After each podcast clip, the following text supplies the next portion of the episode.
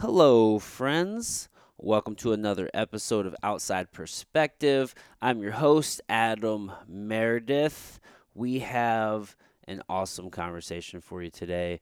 Before I get to my guest, though, we'll be doing a few housekeeping items. First, I want to say welcome to the show. If you're new, so glad to have you here. If you're a repeat listener, you know what's up. I'm sitting down with interesting folks, having conversations, trying to gain some perspective. I'm stoked you guys decided to join me for this journey. I'm going to be doing a few housekeeping things. If that's not really your jam, you can go ahead and skip ahead to the conversation. I'll have a stamp, uh, I'll have a timestamp in the show notes. You can check that there and skip ahead if you want to do that. But we are going to go ahead and get to our sponsors in just a moment. Uh, real quick, I do want to ask you if you're getting value out of the show, do me a favor, just tell a friend, bring us one friend. Word of mouth is the best way to grow because let's just be honest. Are you going to just listen to something without actually maybe having heard something good about it? And who are you going to trust more than a friend? So bring us a friend, help us grow the show. I'll be foreverly grateful if you do. All right, let's get to our sponsor. This episode is brought to you by Strange Donuts. Listen, I love donuts. Oh, God, they're so good. Doesn't matter where I'm at, I'm always looking for the best donut in that city. Hands down, if you are in St. Louis, you gotta try Strange Donuts. They have four locations one in Kirkwood, one in Creve Coeur, which is the closest to me, one in Maplewood, and just across the river in Edwardsville, Illinois. So you can check any four, uh, any one of those four locations. You'll be happy that you did. They always have some sort of unique special donuts. They always do fire concoctions. They're always doing something that is amazing. You will absolutely love their donuts. Check them out. Let them know that we sent you here from Outside Perspective. This episode is brought to you by Imposed Will. Go to imposedwill.com and check us out. Imposed Will is my company. We have a full line of apparel. We're always dropping new shit. We'll be dropping some new rash guards pretty soon, a whole bunch of other shit that I can't tell you about. Check out what we do have now. You can save 10% just by using the code outside at checkout. We also have a full line of apparel for the show. So anything outside perspective, you can check out over at imposedwill.com. Again, you'll save 10% just by using the code outside when you check out. One more time, that's imposedwill.com. This episode is brought to you by hand wraps. I love my hand wraps papers. I'm not a big fan of the tobacco leaves whenever I'm rolling up something. I'm reaching for my hand wraps. These are premium hemp rolling papers with all natural gum. They got the tips. These are the shits. Go to handwrapsco.com. That's H A N D W R A P S C O.com. Check them out. They are providing a slow burn for all my heavy hitters. Go check them out today. My guest today is a barber from one of the coolest barbershops in St. Louis, Union Barbershop. His name is Peaches. We actually met at a fight show here in St. Louis. I've seen him quite a few times at fight shows. Always a pleasure every time I do see him. So I wanted to sit down and have a conversation with him. He's such a rad ass human. We have a really good time. I think you guys are going to enjoy this one. Without any further rambling from me, let's gain some perspective with Peaches.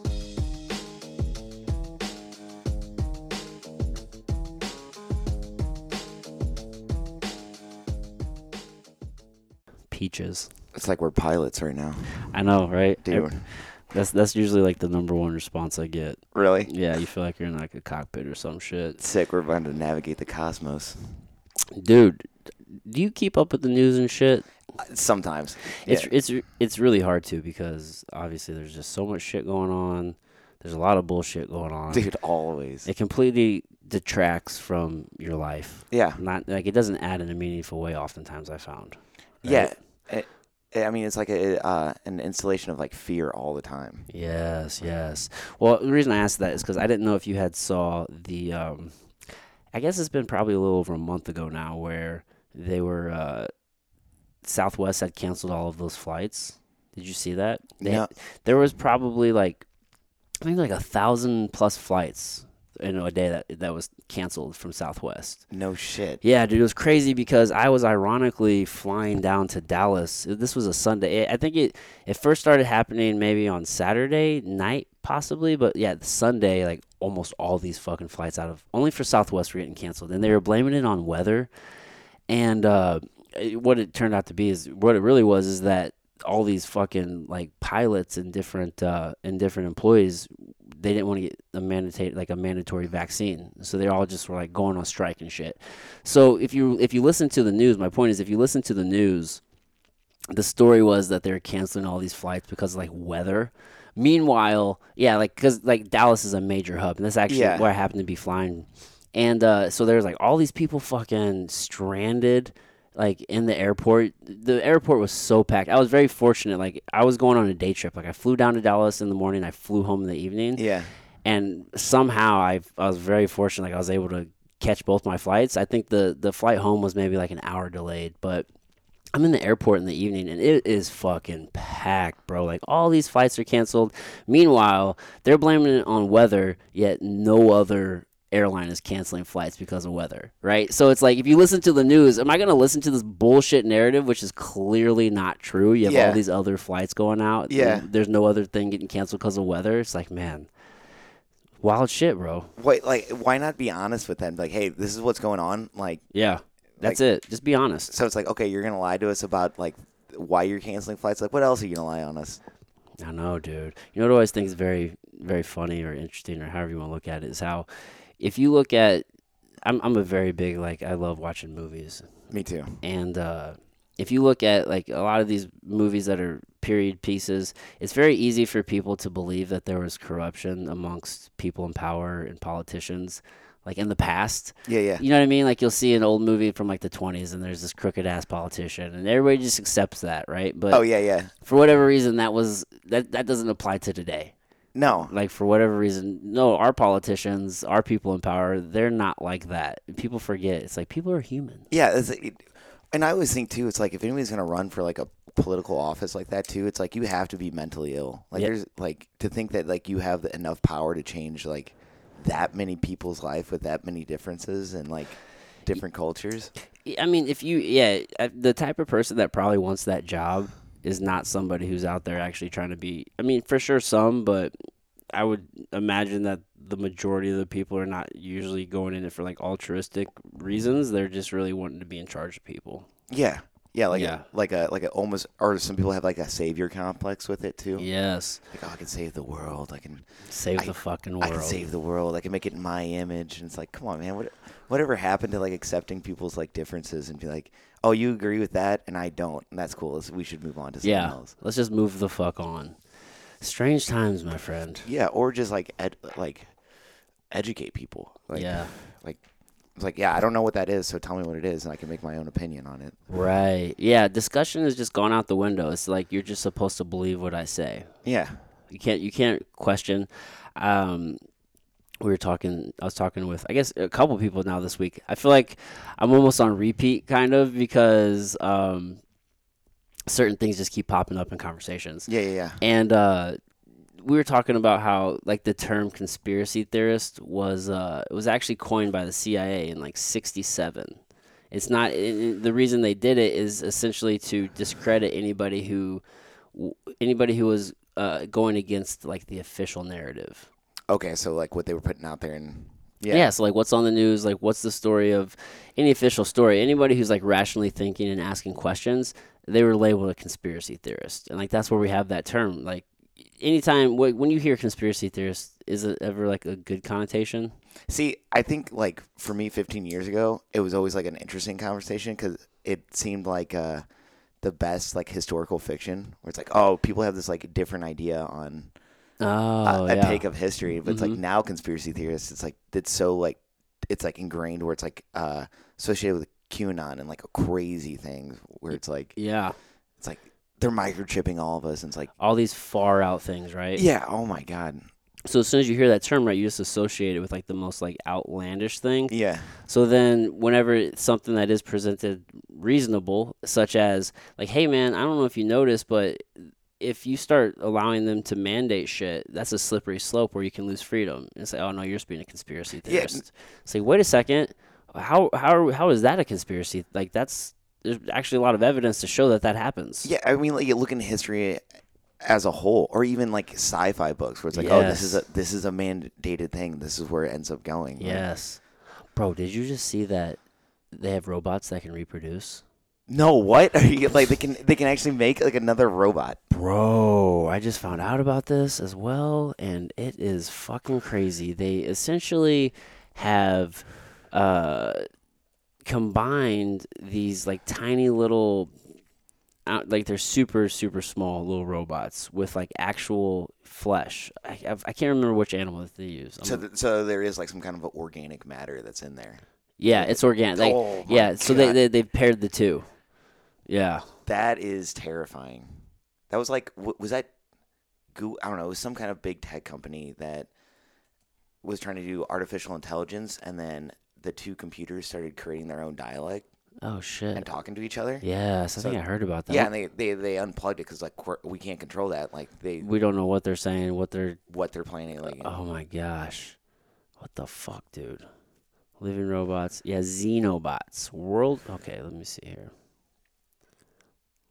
I never know what to click on. World's first living robots can now reproduce, scientists say. The U.S. scientists who created the first living robots say the life forms known as xenobots can now reproduce and in a way not seen in plants and animals.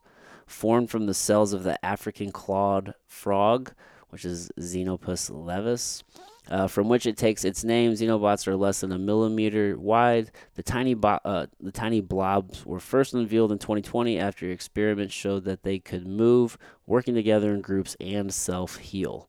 oh, that's not good at all. Bro, what? Hey, You know what that means? We're gonna have Wolverine very soon. Oh my god, yeah, yeah, dude. This is the start of the X Men right here. China's already probably doing this with people, right? Well, y- there's always those uh like you know, depending on where you look at it, where they talk about like the the human pig combinations and like the chimeras and shit that they've been trying over in China. Mm-hmm. Yeah, It's like dude.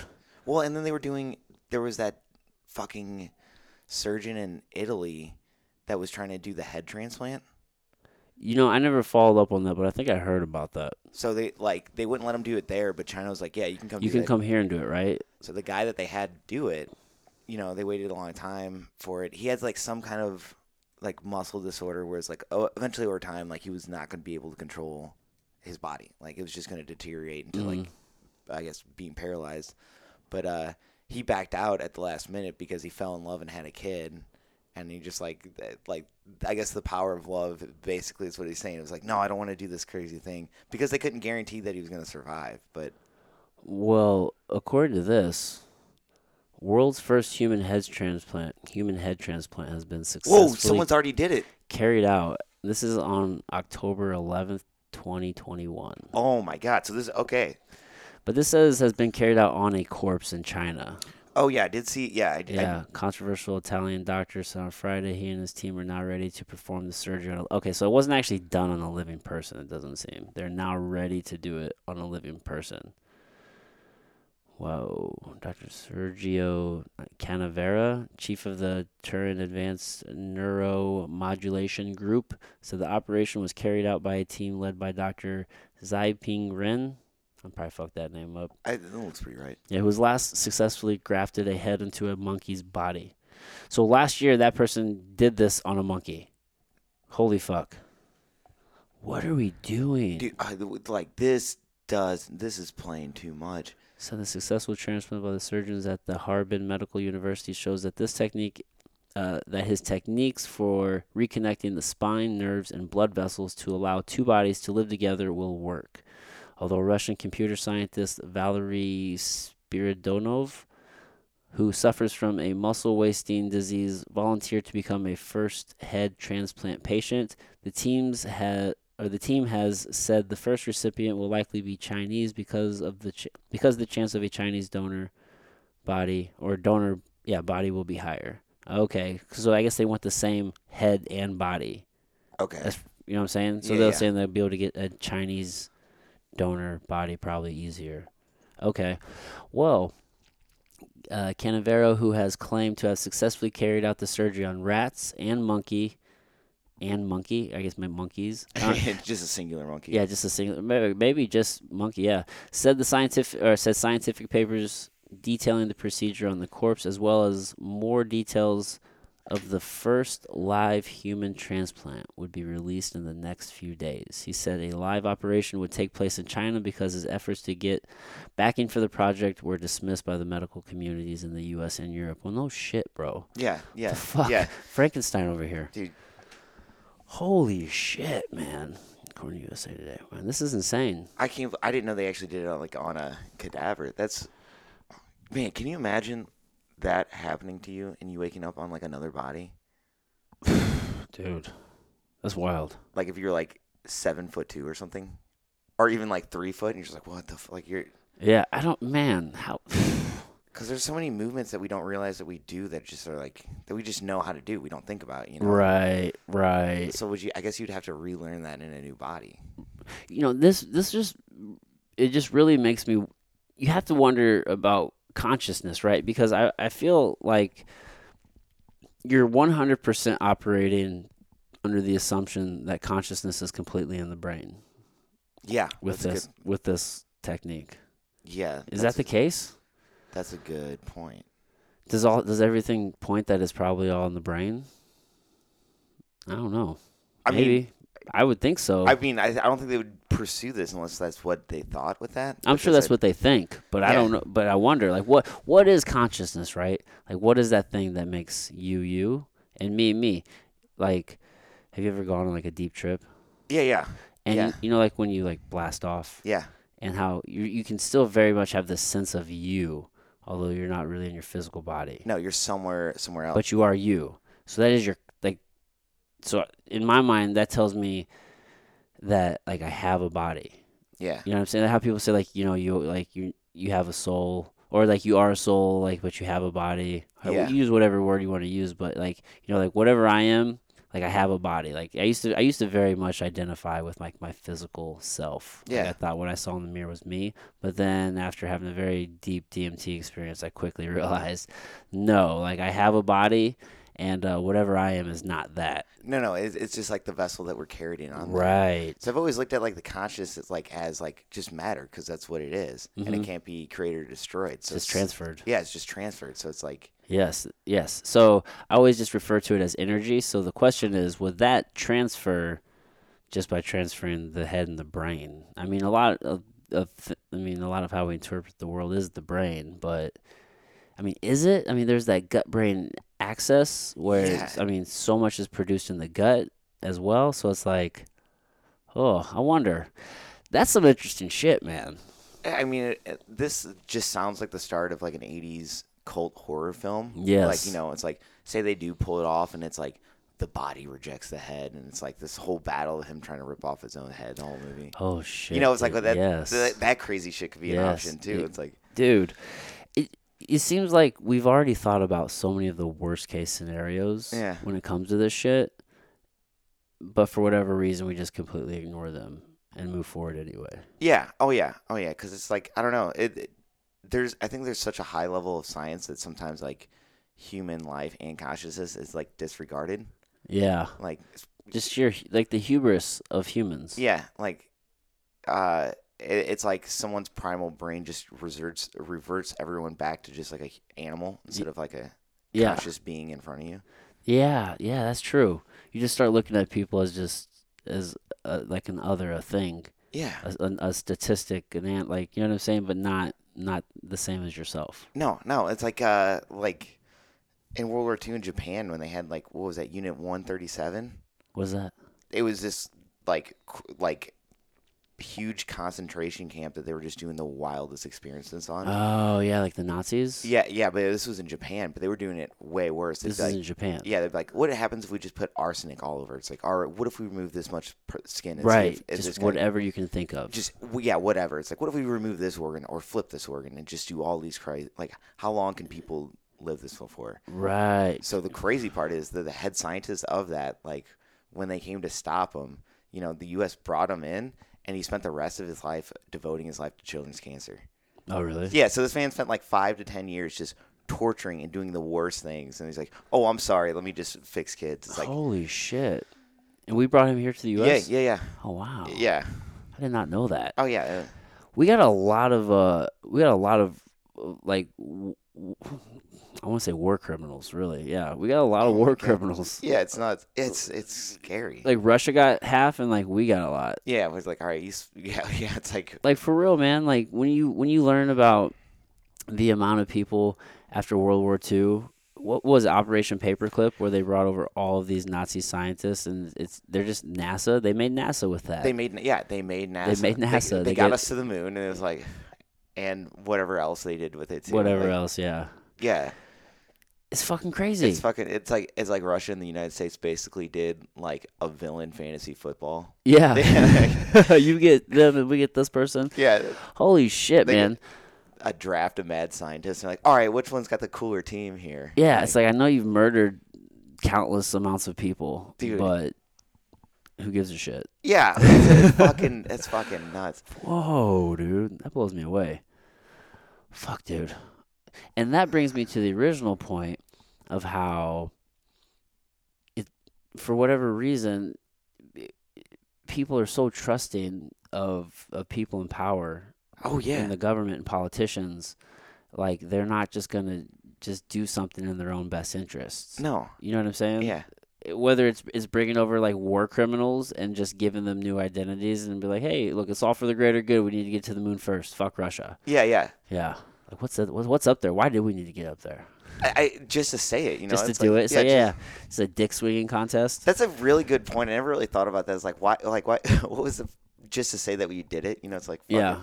Do we really even go up there anymore? That off? Like h- how many? I know we send shit up there, yeah. But when's but the do last people time? go up there anymore? I don't think so. Unless you're like a billionaire now, Y- yeah, uh, where you can just fly around the earth and just do whatever you want. dude. That's crazy, dude. I know. fuck. I wouldn't mind having a lot of money like that, but it just seems like a lot more good could be done than is being done. Yeah, no, and I, I think that I think about that too because it's like I don't know. It's like people get mad at that Bezos for having that much money. It's like, yo, he he like won the game, but at the same time, it's like you don't need that much money. You just start fucking handing that shit out like He fucking owns the game now. he does. A handful of people own the game big Yeah. time. and, and no one would like question him or like put him down if he was just like, oh, here's all this this charity or do this and this. And it's like, look at like we had the fact of like Dolly Parton like helping fund a vaccine, like someone that is not a billionaire but just has like you know a Yeah. social name. Yeah, just out there trying to do something that they Yeah. feel is right. Yeah, it's like she didn't Yeah. need to do that. And it's like I'm sure she doesn't have a budget for doing that shit, but she did. Yeah, you know the cool thing I, s- I noticed during like the pandemic when things were shutting down there, there well it there was this mass transference of wealth, which is where Bezos comes in. Right, like he got super rich. Yeah. But like I saw you you would see guys like uh you said Dolly Parton and it just made me think of uh of Guy Fieri and during the pandemic that dude raised uh, like millions and millions of dollars for people like in the food industry because so many restaurants were shut down and so many people lost their fucking job. Yeah. And you were just talking about Dolly Parton. I was like, yeah, man, there are definitely some really cool humans who are in a position to like really help. That use like you know their identity as like an actual good purpose, and not even for just like oh look how good I am. It's just like no, this is like probably what I should do. Like, yeah. this is what they believe in and like this is what i should do with it Yeah. Are you a money driven kind of person? not really like you know the, i i like to get have enough i think when i when i was younger for sure like Yeah. in my when i first started barbering that's all i wanted to do it was like Just i make just money. and i was working anywhere from 12 to 14 to sometimes 16 hours days but like How long have you been a barber? nine years Okay. I've been doing it for nine years. So uh, at the, at one point, I just got to or it was during the pandemic when I just had nothing but time. I was like, man, is money really worth my time? So then Yeah. I just cut down to six hours a day, and it's like this is This is Mm. great. Like you just completely own your time. Yeah. Yeah, I mean, you can make a lot of money being a barber. r- Yeah. Right? Yeah. It's like how much work do you want to put in Yeah. to the day? Like, I mean, if you just want to just grind all day, yeah. how long does it take to cut I anyway, hair. depends. Usually thirty to forty-five minutes. Like, on average there? yeah, Okay. So then what you can get like uh, 10 people in in a day, is that pretty reasonable? yeah. How long how long would it take to get 10 people in in a day? Is that like a 10-hour day, you think? No, I mean, like you can. I could probably knock that out in like six or seven hours. So you know, could do just, 10 like- people in 6 and 7 hours. So yeah, that's like just an av- hustling. Is that Just- like an average day for you? yeah? Oh, So okay. it's like yeah. Usually right now I'm seeing about seven to eight, and it's like perfect. Mm. Because then I gotta like, I mean, I love cutting hair, but I, I just like the conversation of it more. Like, Yeah, like what's that like working in a fucking barbershop, dude? And from what I understand, I've never been in there, but from my understanding, like you guys have like the best barbershop in It's- town. It's so much fun. It's like I always explain it's like you know the Foot Clan how in uh, Ninja Turtles. It's yeah, like that. Really? And like everyone, everyone is just cool and accepting of each Well, other. if you're working there, it makes you say something. Like, I mean, that kind of gives me an idea on the type type of people that are there. Oh yeah, everyone is just like l- like like-minded weirdos, but so individualistic in their own. Really? Like, yeah, everyone's got this like oh, we had like our job is like our main focus, but everyone has like this side thing that they do. Mhm. So it's like really cool. It's like one guy's got like working on a brewery where he grew up in Arkansas. Oh, cool. And then we have another guy that does. uh He's an amazing hip hop artist and starting like a podcast, like introducing the black community into craft beer. Oh, cool. Yeah, which like there's not too many things like that. Dude, I, I used to love craft beer. Same, It was- same. Man, at one point I thought I was going to brew, and uh, it's, it's actually been a little over a year since I've actually drank. But I I love fucking beer. I really appreciate beer. Same. do Like, you do you brew, or you just thought you were going to? no, I thought I, like I because I bartended for a while too. Like when I was uh in barbering school, and then also just afterwards because it was fun. So it was like I always was handed all like the best beers all the time too. Mm, Yes. And it, it's a slippery slope because it was never like oh I want to get hammered on these. It was like how many different flavors can I try? Like what did this brewery do? And it's like Yes, it gets deep, man. It gets really deep. Ye- It's not just you know Budweiser and no, no, and yeah, all these domestic beers. There's so much to it. The flavors get so deep. I'm not much of a hop guy. I found you want this anymore. no, I'm alright, Okay. I'm alright. Yeah, I'm not much of a hop guy. Um, I can appreciate some hops, but I've I found I'm just much more into like malts and barleys and shit. Oh, see, I really love that. I've always loved really bitter, bitter things. Do you? So you're really into IPAs then? right? Yeah, like those Yeah. like New England style, real hazy, like juicy tasting. ones. Yeah. So you like bitters oh yeah. just in general. Oh yeah. yeah. Man, what's your favorite beer? Do you Dude. have one? I would have to think about that. It like brewery, I could definitely say it'd be Three Floyds. Okay. Yeah, Where are they? they're in Munster, Indiana, like right outside Chicago, Okay. and they just brew the craziest, craziest beers. Like what kind? Uh, a little bit of everything, and they'll Really? collaborate. They'll just do What are they- whatever. You got to see their aesthetic too. What are they like, called? uh, uh, Three Floyds. Three. like they have this uh awesome pale ale zombie dust and Mm. it's like all their neat like one of their beers was called space station middle finger You like sour beers? yeah yeah, I like sours too. those are great because then like, you have to like sip on it like you can't just pound it Yeah. Three Fourths Brewing Company. i don't drink too much beer anymore man like once once i started realizing how much like empty calories were in it like it really was like an awakening thing It was Mm-hmm. Yeah, like, man, for sure. Like I said, I haven't had a drink in probably a year and a half, and uh, for me, I just do a lot of cannabis. I, I tell That's fair. people, I tell people like I do a lot of drugs, just not that one. yeah yeah yeah for the yeah most part. Um, but I really appreciate it, man. And I've kind of been debating on whether or not I was maybe gonna do like maybe like have a drink more ritual like ritualistically, like on the podcast. Um, I do really enjoy bourbon. oh yeah Yes, like a good like a good bourbon. I really appreciate just the flavor profile. yeah Yeah. I've always been a more of a liquor guy too. Like, Are you? Yeah, I love going down those rabbit holes with that. So Dude. this is how like uh during during the middle of that pandemic, I was like, you know what, I'm gonna just quit drinking. I did nine months like not drinking at all. oh yeah. And I was like, just as just to show myself, I didn't have a problem or anything, but it was just like just to show myself I could do it. But when I went back and had like my first couple of drinks, my appreciation for that drug was way different. It wasn't like I have to do this to go socialize. I have to Yeah. do. It was like, oh, I'm gonna have like two or three drinks, and it wasn't like, you know, it's like mm, that would be it. You know. Yeah, and it's like it's because you want to, not because you feel maybe this obligation because you're out doing something. Yeah, or yeah. just using that as an excuse. Yeah, or like running for some problem or anything. So it was like Right. a whole different thing, and Yeah. it and it became more of like a treat because it wasn't like, oh, every like you know just bartending is like oh every single night we're gonna have drinks and it's like, right. Yeah. that eats away your mind. And man. you know that you can go and like go out and have fun and do all that and like not drink. yeah, and how just smoking weed and having doing this, having conversations, like getting Exactly. to know people. It's so cool. Yeah, yeah, that's kind of where I'm at. Um, because honestly, man, in general, I, I, I, I mean, I always feel just fine the next day after smoking, but I- it doesn't matter if I have like one drink. I can usually even feel that the next morning, like in my joints or something. I usually be a little bit stiffer. Yeah, Um, I usually I, I retain water and I like I'll blow it out. So for me, I'm just like, man, I, it it doesn't matter. Like I just I always feel that the next day. So that's kind of like a deterrent for me. But so I'm hoping that if if I have just like you know some really good bourbon or something, just a glass or two, like that shouldn't really do too much to me. I don't think. no, it, it, it'll just make you appreciate it more. You know. Yeah, It's man, the like- flavor profiles are amazing. I have some friends; they go, um, they drove down. I, th- I think they try to do it once or twice a year at least. They'll drive down to Louisville and they'll hit several different just liquor stores and just s- shopping for the shit because apparently that's a good place to go. oh yeah, yeah, right. There, like right, right in Kentucky. That's like where all the good bourbon is. Yeah, yeah. I wish I knew more about it. I'm gonna have a guy on the podcast. Um, he has a show, him and a couple other guys, and uh, it's like the MMA and and bur- I think it's called the MMA and Bourbon Appreciation. Oh, uh, Craig and Jeremy. With Yeah, it? you know, you know, Yeah, Craig yeah, and yeah, Jeremy. yeah. Yeah. Yeah. so yeah, Craig and Jeremy uh, Johnson, and then Jimmy Wright also does it with yeah, them. yeah. Jimmy does it too. yeah, yeah. Oh, and fuck, I forget you know all those fuckers because you are also in the fighting space as well. Yeah. eh, So here's a funny story. Holy cow! Uh, Jeremy was the one that helped me get started. in Really? Muay Thai. Yeah.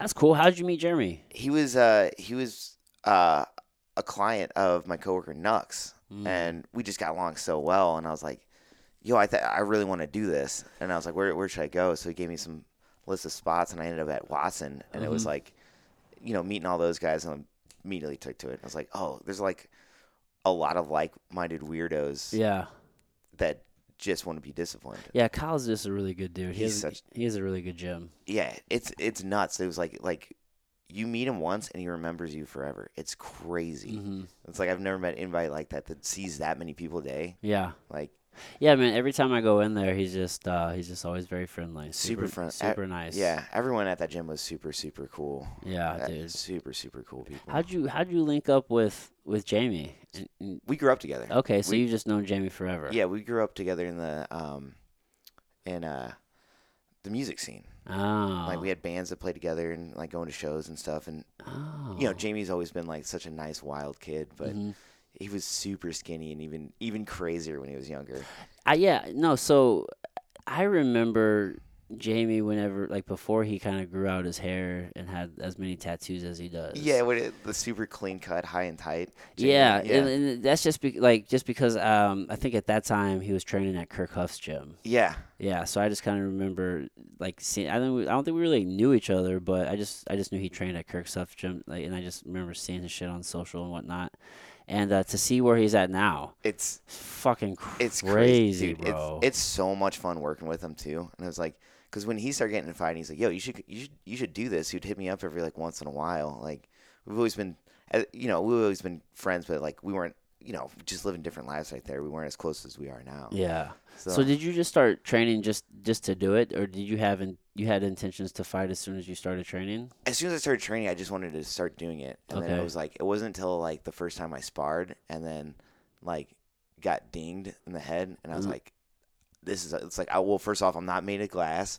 Yeah. That was awesome. Like I feel so, like it, it was like I'm really excited it's like, you're a lot tougher than Yeah. you thought. yeah, it's like okay, let's go. And it's like let's do this. We're like fighting. This is awesome. So Like, how long were you training at that point?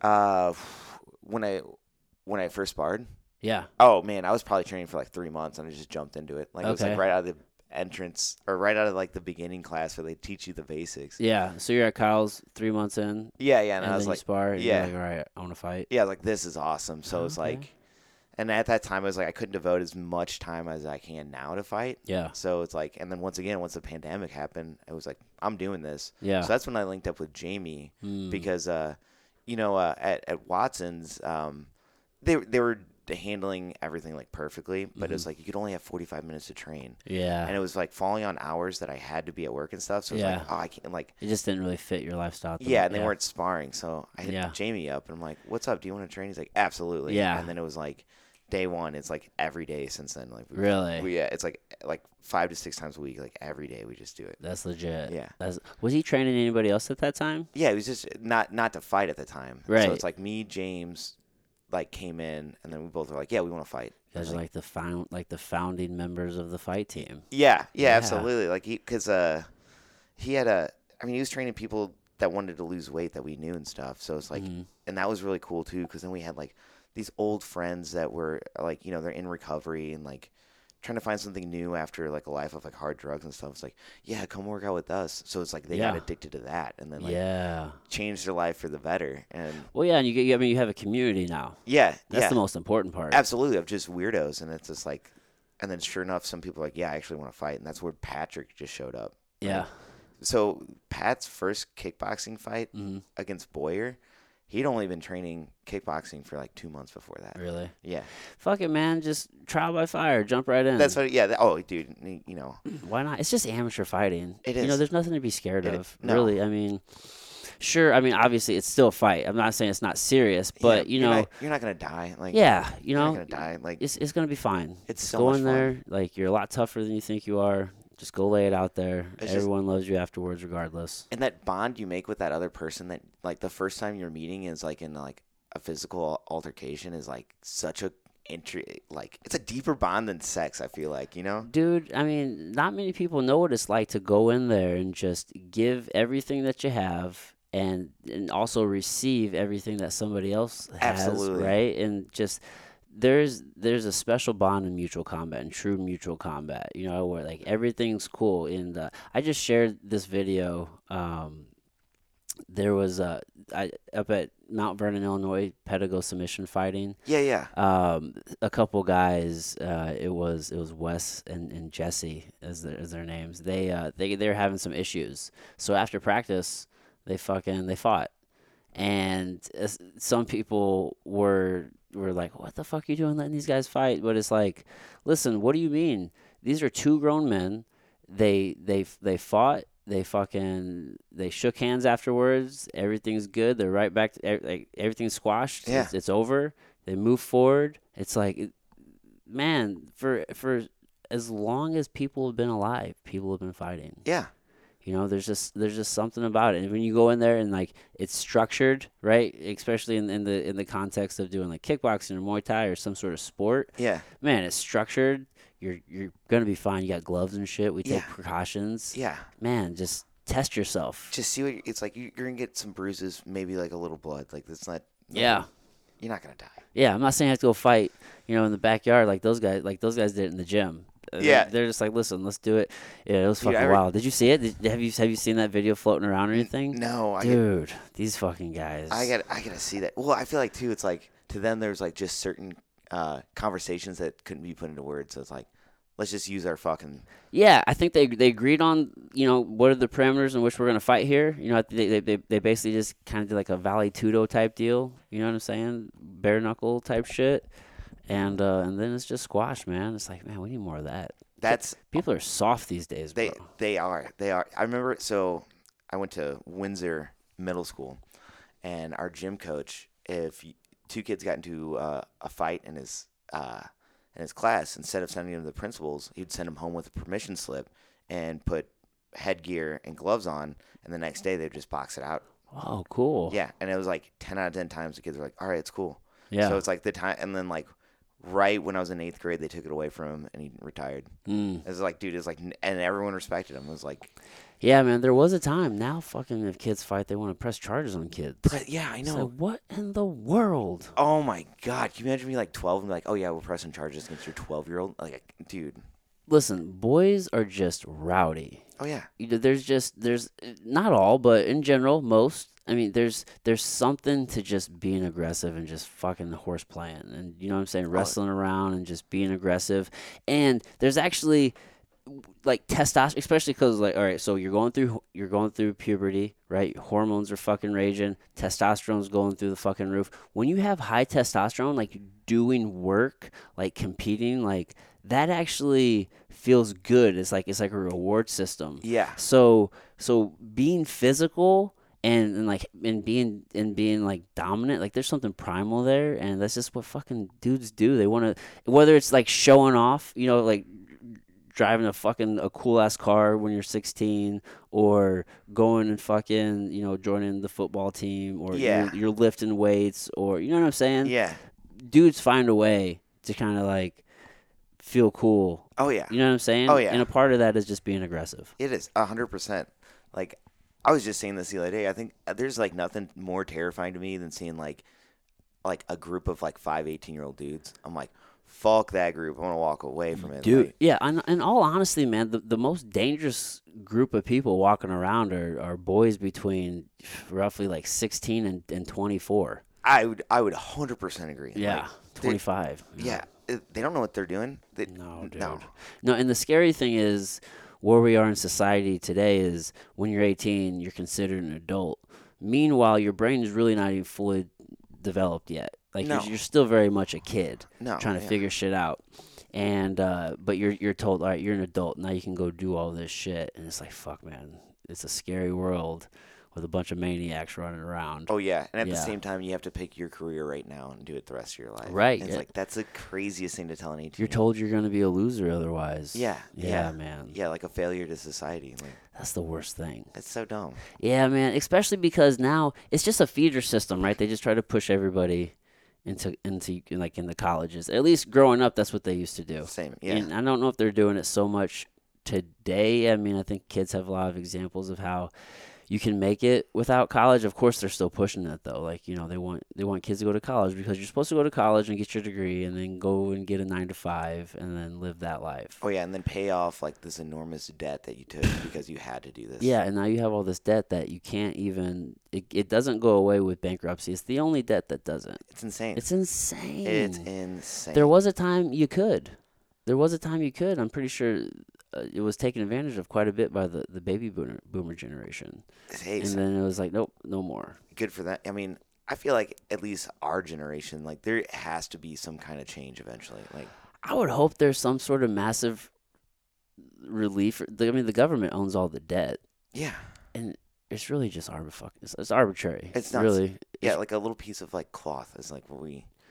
yeah, it's like, all right, well, we can't take this knowledge away from you that you gained while you're there, so we're just not going to let you ever like be free of this debt unless you pay it. Yeah, it, Meanwhile, they'll allow people to get de- y- you can go get a degree in any sort of kind of bullshit thing that isn't necessarily going to make you any money or even if it if you if you thought it was going to make you money you just found out the harsh truth is like hey the real world just doesn't give a fuck that you have a degree like you still need experience oh yeah, you know what i'm saying oh yeah, absolutely.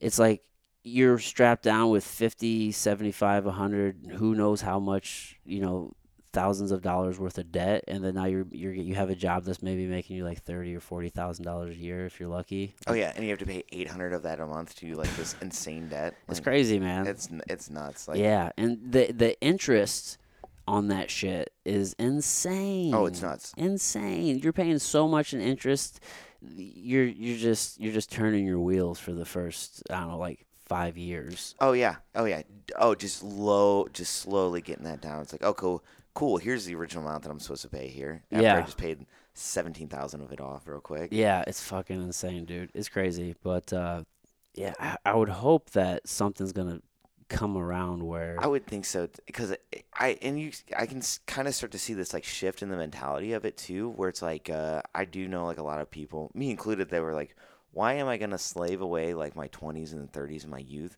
trying to pay this stupid debt off just to like not be able to move and you know yeah, be isolated when I'm old and re- like retired. It's like, yeah, why don't I just have fun now when I can move and have a good time and worry about that shit down the road? Like it's not going anywhere. it's like, not going anywhere. No. Yeah, I mean, shit. It. I think about like if if I only had my my undergrad debt, I was pretty fortunate because I had I don't know, fortunate enough, I guess just how you however you look at it. But I, I had my son whenever I was 20 years old, so Okay. uh, the last two years of school, I still, you know, I was, was like working full time and I had him. So I actually got quite a bit of like federal aid because, dude, whenever you're a kid, it's, it's all based off your parents. So you can't even really get a ton of federal aid usually as a kid because if your parents do, if you have, if you even have two parents in the household, they don't have to make a lot of money for you to not qualify for a lot of federal Oh aid. yeah. Oh Like, yeah. It's crazy, right? Which kind of pushes you into that student loan debt. But because I had my son, um, I, I was able to like qualify for some shit. So I didn't have a ton of. Stu- I think I graduated with like twenty thousand dollars. wasn't nothing. It wasn't like crazy, but still, like that's that's a that's a good chunk of money that I'm gonna have to pay. Like I was paying it down, and then I went and I got my my master's degree because I was like I was working in a call center, and I was there for like th- little, like three little over three years, and uh, I'm like man, I'm going nowhere. And then you don't want to like go jump to another job No, no, no. and then go right back to like the bottom of somewhere else. It's like, man, all right, let me just stick this out. So I did that whole thing. It's like, all right, let me go get my master's degree. I get my master's degree, and then like, all right, it, it actually was kind of paying off. It got me a better job in the company I was in. But then they hit me with the random drug test, bro. Oh, are you serious? Yes, Oh. dude. For no for no real reason, not because I was I was actually I was the only person who did the job. I actually worked up to be like a project manager and I was doing a lot of cool shit within like the marketing space. And they uh I'm I'm suspicious that it was because I just asked for a raise and they gave it to me. And they're just like, Oh let me my just God. let me recertify this motherfucker. But they hit me with the random test either way. And uh, I failed that shit. And I was like, man, it, it was in that moment after like having kind of went through this whole fucking rat race and and like playing the game and then just like losing the job because I it was my I mean I take responsibility I knew I knew I was like playing the odds I'm like what are the odds like I'll, I'll play the odz I would have done the same thing. You know what I Like, yeah, mean? Like what? it just is what it is. So once that happened, it completely shifted the the my whole paradigm, like the- how I view like working for people and different. I'm like, man, I can't do that shit anymore. Like after that, I got a couple contract gigs. It, like they were like each like six months off, so I worked for like six months and I was off for like six months. Yeah. And then like after I did the second contract, I was like, all right, I'm just gonna only do my own thing, and like that's just kind of what I've been doing since. And uh, but it's yeah, it just completely shifted my paradigm of how like there's there's a lot of ways to make it in the world. Oh yeah. It's not just this one fucking path. Like I, I tried that shit and uh, I found out uh, that's not what it's all cracked up to be. no, no, yeah. It's like it's like we tried the the way that we were s- told to do things, and it's just like that wasn't for us. It's like Yeah. I don't know. I always like to tell people, it's like, man, I live my life like a jazz solo. Like I'm gonna make anything work. You know? It's like Okay. Yeah. It's like I'm gonna hustle and barber here and like train people on the side over here, you know, pick up a shift at a bar somewhere just because my buddy needs help or something. It's just Yeah. Like, oh, just like extra money coming this way. So you went to you went to and you went to like the the college route too, and you went and got an undergrad. Yeah, yeah. I dropped out. I, I you dropped, out. yeah. Smart man. Yeah, I realized it was like well, because I had a it was like the A plus scholarship, so I had two years free to Merrimack. Oh, okay. So I was going there and I was like, I didn't know what I wanted to do. Like, you know, I Mhm. just moved out of my parents' house. Like, I was just like, "Man, what, what am I doing? Like, I just only hung out in the art department, anyways, and that was sick. But then it was like going to the classes and having to like take another class of shit that I already knew. I was like, this is wasting my time. Mm-hmm. I remember just like getting like there was one project we had to do. It was like a Photoshop thing, and you had to create a portrait in an unconventional way. So this is like when pe- people were doing those like portraits where they take little pictures and make like the portrait of somebody. You know what I'm talking Yeah, about? like a collage. Yeah. So I was like, oh, you know, it'd be really ridiculous. It's just only using my fingers on a mouse pad, so you'd have to hold it and then just draw. So it took a long time to do a portrait of that on there Yeah. and uh, the teacher failed me and i like i remember like looking at my buddy and like i was like you know what i don't think i'm gonna do this anymore and i Was like, it because it was just your finger? yeah yeah she's like she she thought i like stole it off the internet because it was on one layer and it's like i was like why would i put this on multiple layers like that doesn't make sense Yeah. so she's like mm, no and failed me on it What? and i remember like i already had my mind i was like ah i don't think i want to be here and then i looked at my buddy and i was like i don't think i'm gonna come back tomorrow he's like nah you'll be back and then that morning, uh, I lived with these two very eccentric, wild girls, and uh, we were sitting at the breakfast table, and the one just looks at us like, "You guys want to drop out of school today?" and it was like a sign. I was like, yeah, let's let's drop it. It's oh like- shit. yeah, Nice. So this so this is within the first. So you were during the A plus program, yeah, so you didn't have to pay for that shit anyway. yeah. It didn't matter. It was Like, I- already covered. yeah, You did it right, dude. yeah. You you like you're like all right. Let me do this thing for free. Try it out. See, yeah, see if I want to like want to pursue this, and then- Right. and then back and then backed out on it. Like, that was a good move. yeah, it was there was it, uh, 'cause, like I was taking some fun classes like art and education stuff and hmm there was- There's some cool shit to take. yeah, It just the problem is oftentimes kids don't know what they want to do, right? And they'll they'll try to figure it out while they're there.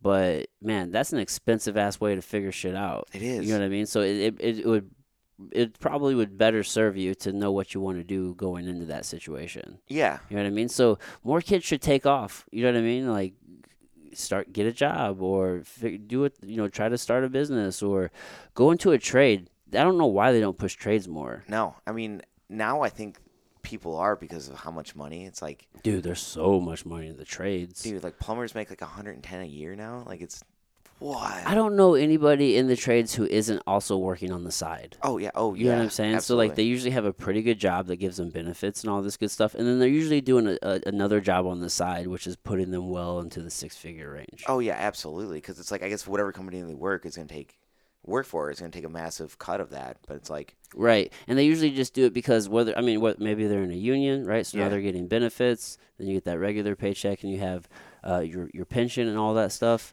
But then you get this extra money on the side, and it's like, oh my gosh, It- these guys, whether it's a, a a carpenter or you know mud and taper or fuck man, you know plumber, like you said, these guys make money. dude, and they hustle, man. Mhm. They hustle. Yeah, or barbers, dude. Yeah, I was just thinking this the other day. I don't know why they don't start offering more barber programs at like actual universities, especially now that so many NCAA kids can get paid. oh yeah, You know what I mean? Like these peop these kids can get sponsors sponsorships and Yeah. shit now, and that kind of changes the entire dynamic, right? So these kids, why do they need to fucking necessarily go and s- take a four year degree to pay college like f- college football? Like why can't they come up there and play college football and like maybe get a barber to- like a barber license as well? while oh they're yeah, like there? something they would actually want to do and like yeah, something that they want to do, or something that they can create a business with, or something that is isn't going to take four years while they're just up there trying to play football. yeah, anyway. we're, you know what we're I'm like, they're not, saying? e- like Because who's at the end of the day, the statistic is still going to be the same. Not as many of those kids are gonna, are going to go to like the next level. no, and it's like a lot of them know that that like this is their last chance. So it's like why do they why would they not want to focus just on football? Like, right, and then also you can at least get this other skill and Yeah. and something to fall back on. Yeah. that isn't going to eat up all of your time No, no, because it's like and is valuable. that. That's the best thing with barbering. It's like you can teach anybody. And you can do, and, and it actually wouldn't detract from what you're doing. No, no, no, because it, it, it. I mean, it's stimulating. Like you're creating something out of nothing. You know. Dude, you could probably create a business in the locker room. I I bet you can't. I there's got to be some somebody out there just being like, "What's up? Let me let me get in there. I'll fade you up Dude, twenty bucks. That's in there." all the whole team. Oh yeah, Yeah, bro. yeah. Dude, It's like I've had like side gigs like that you could just go too. to college and just, just create a business on, on the campus. oh yeah, just, just, just- dude. If I just showed up there, like I don't think anybody would question it. For, no, yeah. You Like- could just show up and just start just giving haircuts in the dorms. Oh, Oh, yeah. shit. Like oh yeah, just twenty. That'd be bucks, like, creative as hell. 20, 20 bucks. Yeah, to sit out like There's in a just so quad. many ways to make it happen. Oh yeah, you can you can literally do whatever you want. Like I think people are afraid to take that step. Yeah. Like think of these ideas and like, oh, that would just never work. It's like go try it. Like what's the worst? You just stood in the middle of like a field, like waiting to make some money. Want Yeah. that with forty bucks maybe? Like so what did you do after you quit school? uh, I poured concrete for a little bit, um, and I worked at a skateboard shop. Oh, cool. So I grew. I worked at that since I was like seventeen. Okay. um, and uh, bartended, and then I, so I played baseball for my barber growing up, and my uncle and his partner owned a salon. So there's always something I was like curious about and wanted to do, hmm and I had this uh, uh, roommate at the time that his girlfriend started at Paul Mitchell. And she's like, "You should go check this out," and I was like, "All right, I'll go check it out." So uh, I checked out. I was like, "I want to, yeah, I want to do this. I want to be a barber." At first, I wanted to do men and women's hair, so I was going the stylist route Mm. and then uh ha- like real early on in the program like i just only want to do men's cuts so they and they they kind of like changed how they taught me how to do things to just starting to do men's cuts. Oh, really? Yeah, So you specialize only in men's cuts. yeah, Cool. yeah. Just old barbering stuff. Yeah. yeah. yeah. So you're just bouncing around. You're like, man, I just let me just find something, I need to find something. Yeah. Yeah, like and then you're like, being a barber's where it's at. yeah. I was like, what what can I do that can be creative and also like not. I can just be myself. Like I- Yes. I, like I didn't want to ever have a job where I have to like mute my personality or like Yeah. No, I've done that. It's miserable. it's dude. it's terrible. it's soul. It's it's soul sucking. Yeah. it just it eats away at you. I can remember walking and when I used to work in the call center, I can remember just physically not feeling okay when I'm walking in that place. That like sense of dread. Oh my god, the dread is so real. Dude. The the mental anxiety and anguish that you're going through is oh, I can't even it's it's it's just it it's all consuming. Man, like I would have like nightmares sometimes. Oh, I but dude, I oh I bet. I Oh my bet. goodness. Have you ever worked in a call center before? No, I know. So you have this headset on and at least in this call center y- we hear like you hear like this little beep, like a little beep and then and then the call comes in. And then you have to like just go right into your fucking spiel. And man, I swear to God, just sometimes just the idea of that little beep coming into my ear, I'm just like, I can't f- there's- even think about it. I'm I was about just to like, say- oh my fucking God, I'm gonna, like have PTSD. I was gonna say you have PTSD just like waiting around for it, or it's like, do you ever have hearing that beep so much? Does it just randomly like go, almost like a ghost sound in your head? No, Just not like- anymore. I'm pretty far removed from Okay, it, but okay. I can, I can, I can remember very well the way I felt yeah. just waiting for that thing, and then I just have to go like right into this whole spiel. Oh my god, dude. Yeah, like you have to you have to turn yourself into something completely else. Yeah, man. And the thing is, like, it, it, it working in in that environment is is just it's not natural. You know, there's all this fluorescent lighting, and there's just all these fucking people around, and we're all just sitting here staring at a computer, and we're just like not really moving, and we're just calling people that don't really even want to be called, and it's just like, man, this can't be life. No, no, like This can't just be it. slowly This- turning into a potato. Yeah, there's way more than this. Did you ever see that that uh, art installation? I think it was a British artist that did this sculpture of like potentially what humans could evolve if they, we just like only worked in call centers. No. And it's this like this pale, grotesque, like Really? hunched over, like I I can't remember how you'd look this up, but it's like Uh, wh- I mean, what it's happens if? so unnerving looking. Like it looks like nightmares. Like the eyes are sunken in. Like th- like everything's yellow.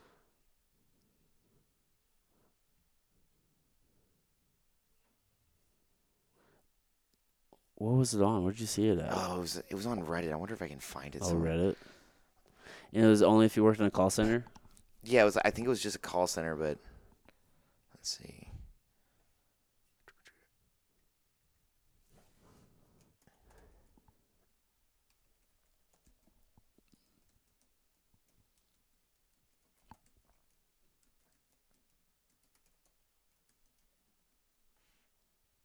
Oh yeah, yeah, wait, hold on. I think I found it. You found it. Hell yeah. Okay, yeah, here it is. Look at this shit. Oh fuck. Oh man. Yeah, there's like some wicked ass forward head going on there because obviously you're just sitting here like looking like this. Yeah, yeah, your neck's completely strung over. Oh, like- that's so bad. Well, forward head is real. I wonder if I can hold that there. I should probably just I'll just drop that picture in. dude, it's so creepy. Uh, fuck, dude, that's wild. Yeah, she's super pale, forward head, does not look healthy at all. Hunchback Oh yeah, for sure. that that's like diet by vending machine. Here's how 20 years of office work will disfigure the human body. Yeah, I mean, I guess if you're not moving, if you're not standing up, you're seeing a lot of offices do uh, standing desk and different things, but yeah, that is just not a natural way of living. I need to be, I just need flexibility. I need to move. I need to be able to go. Same. Yeah, I can't. And also, and I quickly realized like most of the people I was working around like aren't like me because at that time like I was fighting, so I I'm just waiting to get off work so I can go to the gym and like Yeah. do what I really want to be doing, right? And like none of these people fight and do jujitsu, none of that shit. So to your point, like I I, would, I just want to be who I am. Yeah. You know what I mean? And I wasn't being able, I wasn't able to really authentically be myself when I'm at work. It was just so it was just soul numbing, really. Yeah, it just dulls you out. And it's like I Yeah. feel like that's when like people's like imaginations and like uh, aspirations for fun start dying. It's just like, oh, I have to be grown up and do this because I have this super serious job. you know? Yeah, It's yeah, Like, dude, realistically, it's like you can be an adult and still be a kid forever. Like, yeah, man. It's just the stories we tell ourselves, right? yeah, Yeah, it's always interesting when people will fight for their limitations. yeah, You know what I mean? yeah. Like like people want to be caged. hmm They want to be caged. I Yeah. think about that with like talking to like a lot of uh, like med students and stuff. And it's like, you know, I, I think what they're doing is very good. And it takes like a very special person to be like, I'm going to devote my life to like just helping people like that. But it's like you spend all your 20s like grinding, working fucking sometimes like 19 to 24 hours It's crazy. and then just accumulating this debt just to graduate and keep doing it. So it's like you're making all this money, you wasted your entire youth, like not having the fun that you're supposed to have, like not letting it all out. Yeah, it's uh, it's it's a vicious cycle whenever you go into like the healthcare s- system. No, it's nuts, man. because to your point they just racked up all this debt they've worked all of these hours now they got to start making money so they can pay off this debt and then hopefully make some money Oh yeah, and it's like they're expected to have like a family like right as their career starts, and it's Mhm. like yeah yeah i mean they've already put in all this time so by the time they're at that point right where they're practicing yeah they're, they're usually probably looking to do that usually and then the the sad thing is they're the the model in which they were educated in is like a like a is a pharmaceutical model so it's just really perpetuating just big pharma yeah, they're not really actually a lot of them go in with good intentions but then what they end up doing is just treating symptoms yeah, and just trying to get through patients and because like, to, you know like i said they're racked down with debt they need to see patients they need to make money they need to they're they're so fucking busy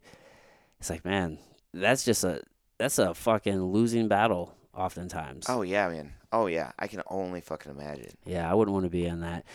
The healthcare system is is definitely broken. I mean, you can see it right by the amount of people who are just sick and obese in America. Oh yeah, we're just like in mental health too, where it's like Oh my gosh. you have to, like you'll get prescribed one drug that will help one issue, but then three others to counteract the other drug that Yeah. you're taking. And it's like it's There's like, I- no yeah. I feel bad for psychiatrists sometimes because it's like it's a you know nobody knows that much about the brain, so it's like I feel like they have to prescribe as a guessing game. Yeah, and uh, why why aren't there other conversations happening first? Like why aren't other things being done first before just prescribing medication either? Oh yeah, absolutely, yeah. You know, like are you are you getting rest? Like are you are What's your diet like? you, what's your Like, diet like? Are you moving? Yeah, You know, what are you drinking water? yeah. What's going? Yeah, what's going on here? Like, Yeah. what's your housing situation like? Like, Yeah. What is your yeah, what's your housing situation? Your community look like? Do you have Yeah. a community? You know what I mean? Like fuck. Like we, there's a lot of different things that you can address before you just start throwing medicine on it. Absolutely. That- That's why it's like, like I don't know. I think it should be set up where to even get to see a psychiatrist, you should have to be taught to a therapist that like they're they're trained and like to see those patterns and stuff. and, Mhm. Like, okay, maybe you do need help with something like this and see Yeah. if this works. you Yeah. know? So much is just based in trauma, right? Yeah. Oh. Oh. Yeah. That's a good point. Yeah. Yeah. Yeah. So how do you address all that trauma? Yeah. Psychedelics. absolutely. Oh my God. Right? Absolutely. Absolutely. Dude, we're coming to some exciting times. Do you follow like what's going on with maps and different things? No. What's going on? Do you know what maps is? No. No. No. So it's this um, it's this organization out in uh, I think San Francisco is where they're based. Um, it was founded by Rick Doblin. He's been doing work with psychedelics since like fuck dude like the eighties or some shit like that. Um, but they they're really just leading the front on uh, on like the legalization of of like psychedelics and like having the use of them for uh for like for like in in the in the field of of like treating trauma and like having uh like psycho assisted therapy i think Oh, they're yeah. really pushing right now i think they're on they're working really heavy with like mdma okay. and uh and i, I think maybe psilocybin as well I'd, I'd have to double check on that. Let me let's check on maps. But dude, they're basically just kind of leading the front on on the psychedelic push, man, and and and using it in like in the healthcare space where like we're treating trauma. they they should you know it's like can you imagine if like you went like s- say you had like ptsd and something and you needed like something for anxiety but you went to this facility and maybe you're on like five or six medications you go, you go to this facility what like maybe twice a month trip out a little bit. It's like I bet your medications go down to one or none at all. Like you know, Yeah, well, some people, man, they're having they're they're seeing results in as little as as just one Just one, yeah. experience. yeah. I've seen that with uh, there's that guy in California doing that with ketamine. Oh yeah, ketamine. That's a whole different experience, from my understanding. Yeah, I've never I've never done it. Yeah. It's like no, aren't they using ketamine? Well, maybe I'm thinking about ibogaine. I would like to try ketamine. I've never done ketamine. not neither have I. I would- No. Yeah, I want, I want to try it. Yeah, I want to try that one as well. But they're having they're having success with ketamine with helping with like P- like PTSD and and depression and different things. Yeah, Oh wow, I yeah, did not yeah. know that. Like a- at like a rapid pace too. oh wow, that's amazing. Yeah, See, it's just it's just the ability to to detach from a situation and and and and kind of like assess is so valuable. Oh yeah, And that's what a lot of these things do. Like they help you do that. They help you just detach and look at it. absolutely. Like it, like the first. I remember the first time taking LSD and like, and like as soon as it hit, I remember being like, "Holy shit!" Like the world is so much more than just me, you know. Mm-hmm. Like not even just people, but just everything around. Like Yes. you could really feel like uh the energy of like especially outside like if you it, like you know to each their own how they take their psychedelics but i have to be outside Okay. i i have to be outside i, want to feel everything like Mm-hmm. yeah Dude, it feels great. that feels good just like staring at a tree and just seeing like it's like man think about like it's like how much that tree has seen Everything's radiating. it is man you, like you can really see that Mm-hmm. and if it snows forget about it man No, you like to be out there in the snow? oh yeah yeah Oh man, I don't like the cold. see i feel like I every love the heat. every time so every time I've like done like a pretty decent amount of LSD, it's either been like the dead of winter or the hottest day in summer, Hmm. and it's like and both are great. It's like Really? it's almost you forget the temperature is even happening. Yeah. Yeah. It can. It can definitely kind of have some some impact on like your your like your sense of temperature feel. Yeah. Like for me, I'll just like bask in the sun and it just feels so good. It's like a warm blanket. Like, yes. yeah, it's like dude. And it doesn't matter how hot it is. It just feels so good. a no, yeah, yeah, yeah, dude. It's like a little hug from the universe. Like, yeah, that's what I'm saying, man. Like, man, I just get so cold so easily. I don't S- like the cold. same- same, I'm such a man. pussy. same. I'm, I'm like, I'm just over here thinking about tripping out in, out in the in the snow, but the snow would be so gorgeous, and you get that fucking sparkle, bro. dude, and that, that deafening silence too. oh yeah, Dude, it's- that is cool. It's so neat. just gotta bundle up, huh? Yeah. Oh yeah. That's yeah, it. Just yeah. gotta bundle up. Quit Oh. being a pussy, Adam. Dude, I wear man, I I've got a little uh house in Tower Grove and it's like yes, it was made in the 30s and stuff. So it gets pretty chilly in there in the winter. And it's like, Yeah. I'll wear fucking hoodies and stuff. and just Yeah, bundle layer up. And uh, yeah, yeah, and I've got two huskies and a corgi, so it's like oh, Oh really? yeah, so they all cuddle on me. Oh dude, I love huskies. Dude, they're the best man, dogs. Man, I grew up and uh, my grandma had a husky whenever I was really young, oh, and man, they're just so fucking awesome. they once you get their trust, their Mhm. love, it's like th- they'll they'll never do anything. They're gorgeous. They're just so beautiful. I love how they look like wolves. Yeah. So the la- the dog that I had before I got my dogs now was a husky timberwolf. Mm, He was about 110 pounds. it's a big dog. He was he was uh you know what's crazy when I, I got him from this husky rescue, found him on the internet. I was like, I want that wolf, and uh, he was a shithead. He was such an asshole. He was just Also- wild and just Uh, Really? like didn't care about anything. So I adopted him, and then like you know it's like I I made sure he wanted to be with me first. I wasn't just like you're my dog. We're gonna do this. Wanted to make that bond really quickly. So it's like spent a couple hours with him, just you know getting to know each other, like playing a little bit and stuff. Yeah. And one of the guys that working there was like, "Listen, he's part wolf. He's like, you got to show that you're dominant than him, or he's just gonna walk through you." Yeah. Because like he would come up and put his uh, mouth on my arm and just clamp it where I couldn't get it out, just to let him know it's like, "Hey, like I could break this if I want." He's like, I'm in charge here, bitch. "Yeah, yeah." So the guy was like, "He's like, he's like, don't, he's like, don't judge me for this." He's like, "You should, you have to grab him, and lay on top of him." and then you'll know you'll know when it's time to let go, and that's how you know you got his respect. I was like, that's fucking crazy. And it was like first day at the house, just terrorizing the house. I was like, okay, I'm like I'm gonna try this guy's way. Maybe maybe we can get back on this like good bond.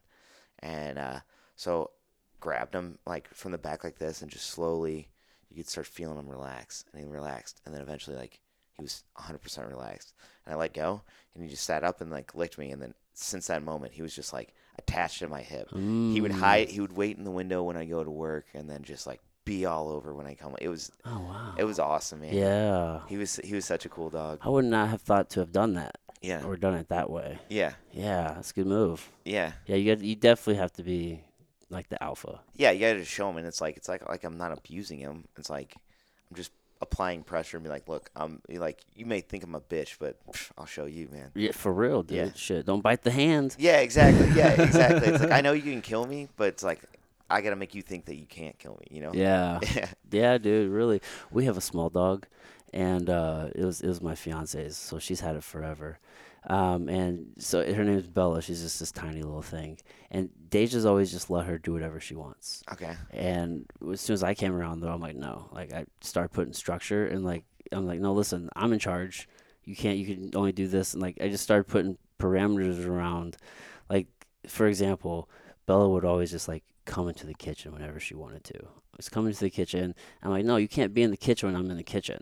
So Deja, she she was convinced that Bella would never be able to like learn new tricks for whatever reason. Oh, It's no, like I she was just gonna be set in her ways. I'm like, I'm like, no, no, no. She's fully capable Yeah. of fucking learning. And They're she'll- so smart. they're so smart. And now she's so fucking trained in so many different ways. Like if I'm in here cooking, she'll stand like at, at the she'll she'll be right there at the barrier, but she will not fucking cross over into Just that like, shit. "Alright." Yeah, she's just waiting because she's just so used to just like doing whatever she wants. Yeah. and just running around trying to like be up on you when you when you have food. It's all about the food. Always one about- track mind, baby. Oh, oh, oh, yeah. I, like, so if there's food around, you don't matter. No, no, no. My my three dogs, they were all like, I, they're all rescued, but they were all super, super abused. So I had like a whole different approach to how to train them. It Hmm. was like, so when you know, just the first husky I got, he was like, he the only person he saw beat him for like two years of his life. Oh shit. So he was deathly afraid of everything. So I did let him do his thing hmm for the first year, just like Yeah. get your confidence back, Mm-hmm. just do your thing. Yeah. And then like by doing that, he started respecting me and loving me too. And it's like even with the two other ones when they came and like you know just let them do their thing, get comfortable, be like, hey, this is your space as, as much as it's mine. So Right. like, but then once I got well, again their respect for stuff, they tore something up. They would it would never happen again. I just like have to look at them and be like, do you guys do this?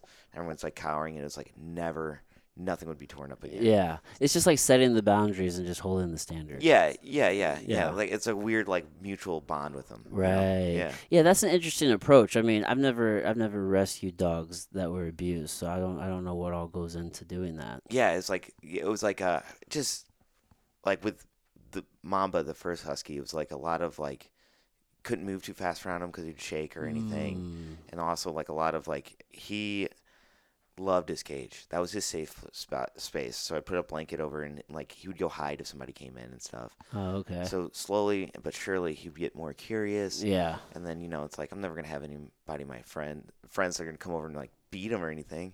So then you get curious, and then like start getting closer and closer, and then I got rid of the cage, and then but by also having like uh uh, the corgi was the next dog I got by having both of them together, and him seeing that uh, the corgi was getting attention and love, and nobody was hurting him. he Yeah. was like okay, I think I can start to trust these Right. people. Yeah, Man, dogs are so smart. so smart. so man. smart, so kind and loving. so yeah, it's cra- it's it's so crazy, man. Yeah, yeah. I've just I've always grown up having dogs for Same. for most of my life. There's a period where I didn't.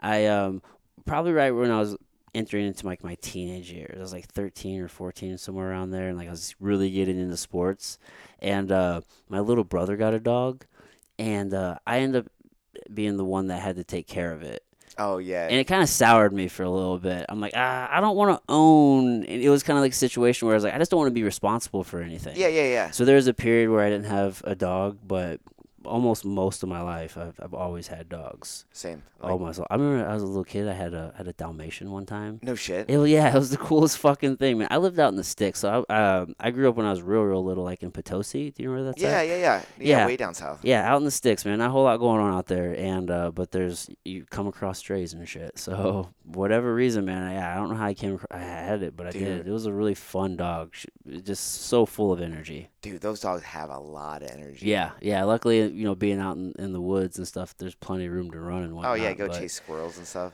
dude. Yeah, dogs are so cool. They're sick, dude. Uh, you know what? Dalmatians are like one of the number one dogs I always hear people talk about that uh, they don't like because because they're mean. yeah, Yeah, because- I've heard but that. I've never met a mean Dalmatian. Mine was great. Yeah, it's like I think well dogs can like sense energy and like vibrations from people so much too. yes. Like- Energy's real, man. Oh yeah.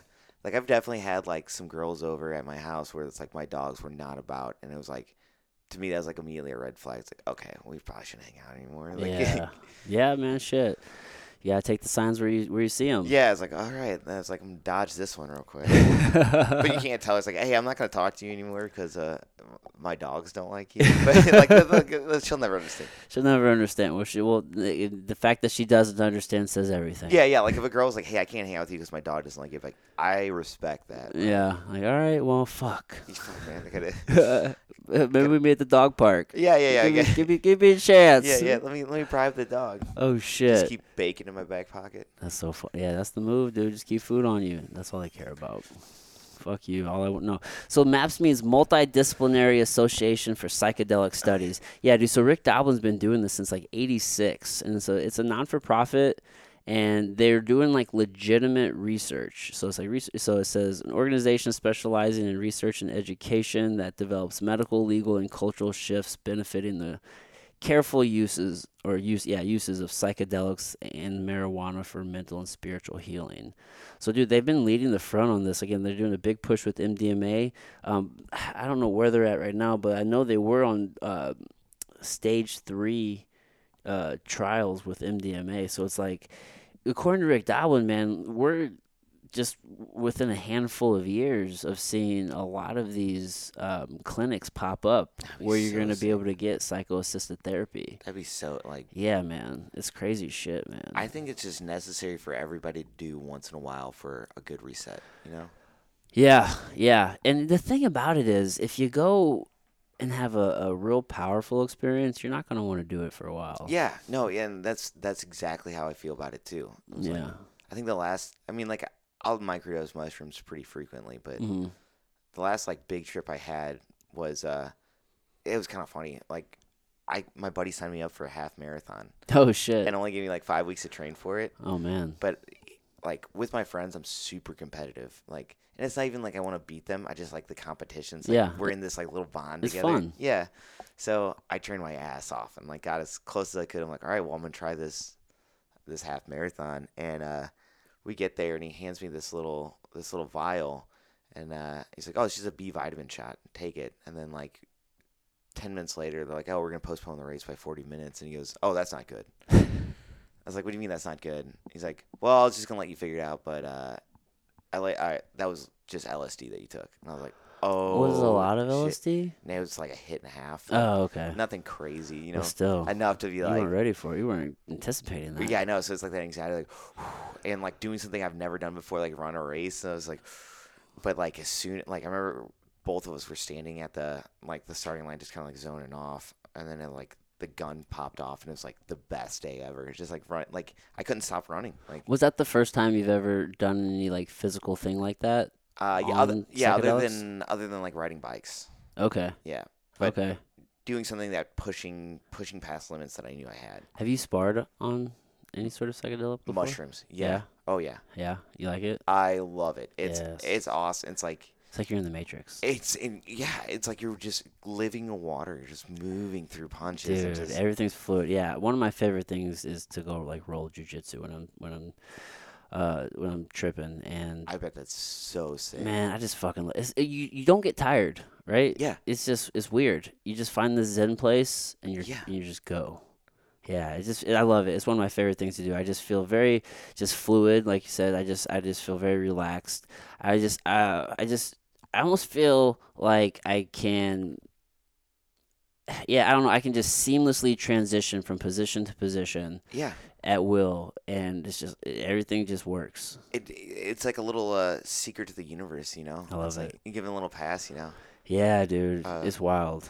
Li- lifting weights on mushrooms, I've done that one too. Okay. That one's really cool. Yeah. like just be, like it, it you, like for every time I've done it, like it becomes less about like reps Mhm. and weights, but more of like body movement. yeah. You start feeling those like small little muscles. Right, you and you're can just like- tap into those little things. yes, and like Yes. like you said, the energy's going forever. You're just like, it's Mhm. like doesn't matter about the number. Let me just because it's so much of it's in your in your mind, yeah. right? I mean, of course, there's like physical limitations, but man, you could you could push through so much more than you realize, or you, Yeah. you just have far more capabilities than you think. Yeah, because I mean, like, look at where the human race is now. It's like we're made to be resilient. Like, Yeah, we're resilient as fuck. yeah. But we're told, like, we were talking about earlier. It's like we're told to like nerf it up and like, Ugh, be the safe whole and world's like be being nerfed. afraid of everything. Yeah, be inside, be afraid. Be af- be afraid of everything. Yeah, your neighbor, your enemy. You know. hmm That's so crazy.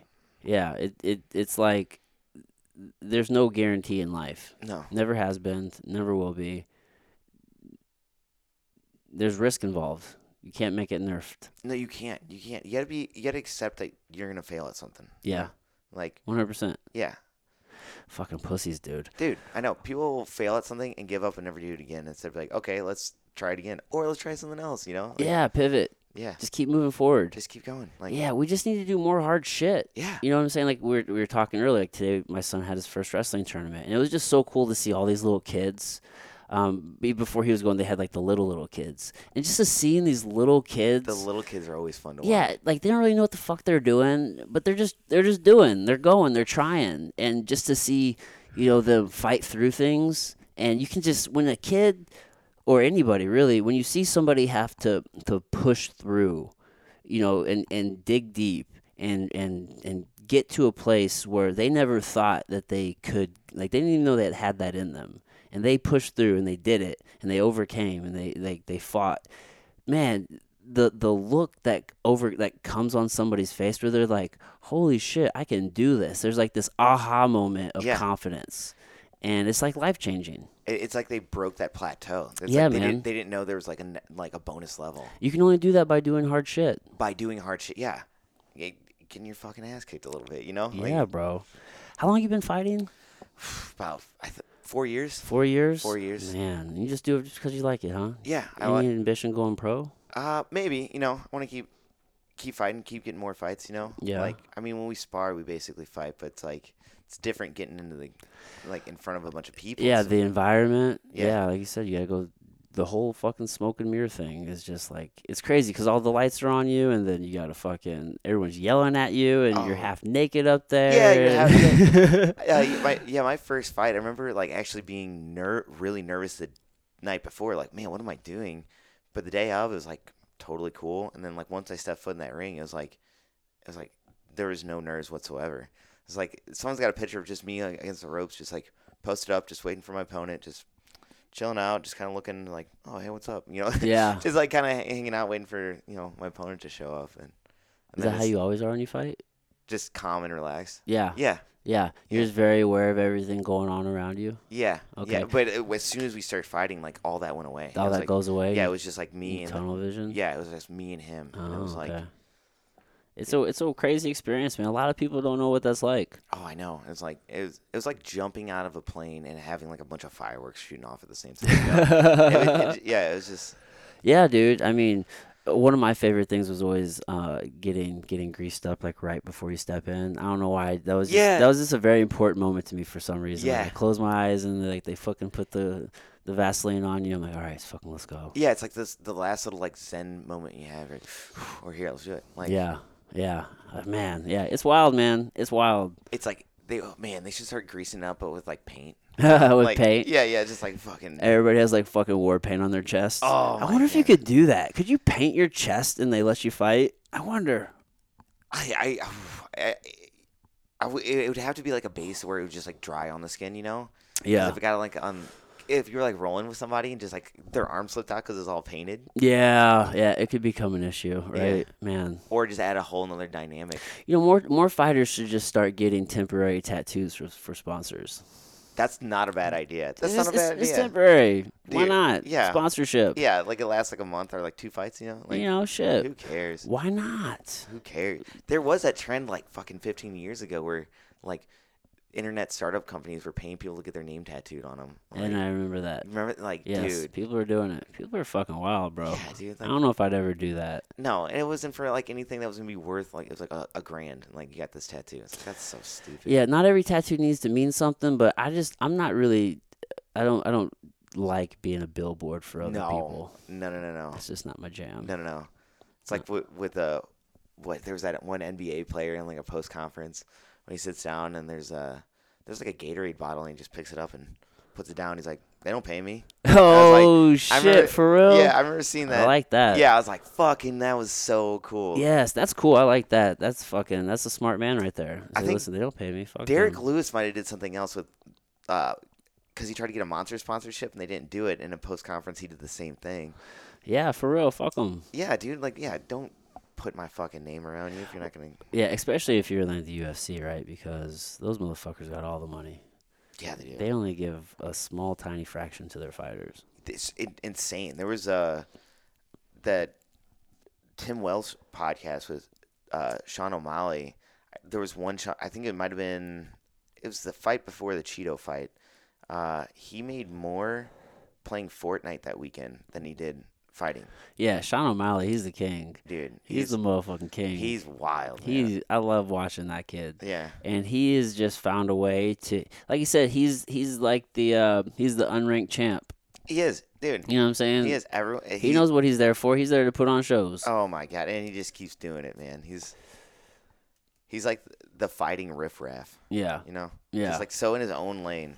so much so man and a lot of these fighters need to figure out ways to create you know a brand for themselves so they can build build like a business off of themselves that isn't just fighting like sean o'malley right he's over here you know streaming himself playing video games getting paid Doing that, do, working with Dr. Dabber, making like fucking Yeah, you know, he has his own brand, so now he's he's in the cannabis space, right? I Yeah. mean, just making money. yeah. I I was always surprised that Dana let like some of these finders have their own like s- side like you know merch shit. He should. he should he, he should definitely do it, but it's like that doesn't seem like something he would do. You know, it's Yeah. like I want to make like Max Holloway's got his shit. You know, Uncle Dana's eating. He's cool. That motherfucker's making so much money. Those guys make a lot of money. I think I saw something.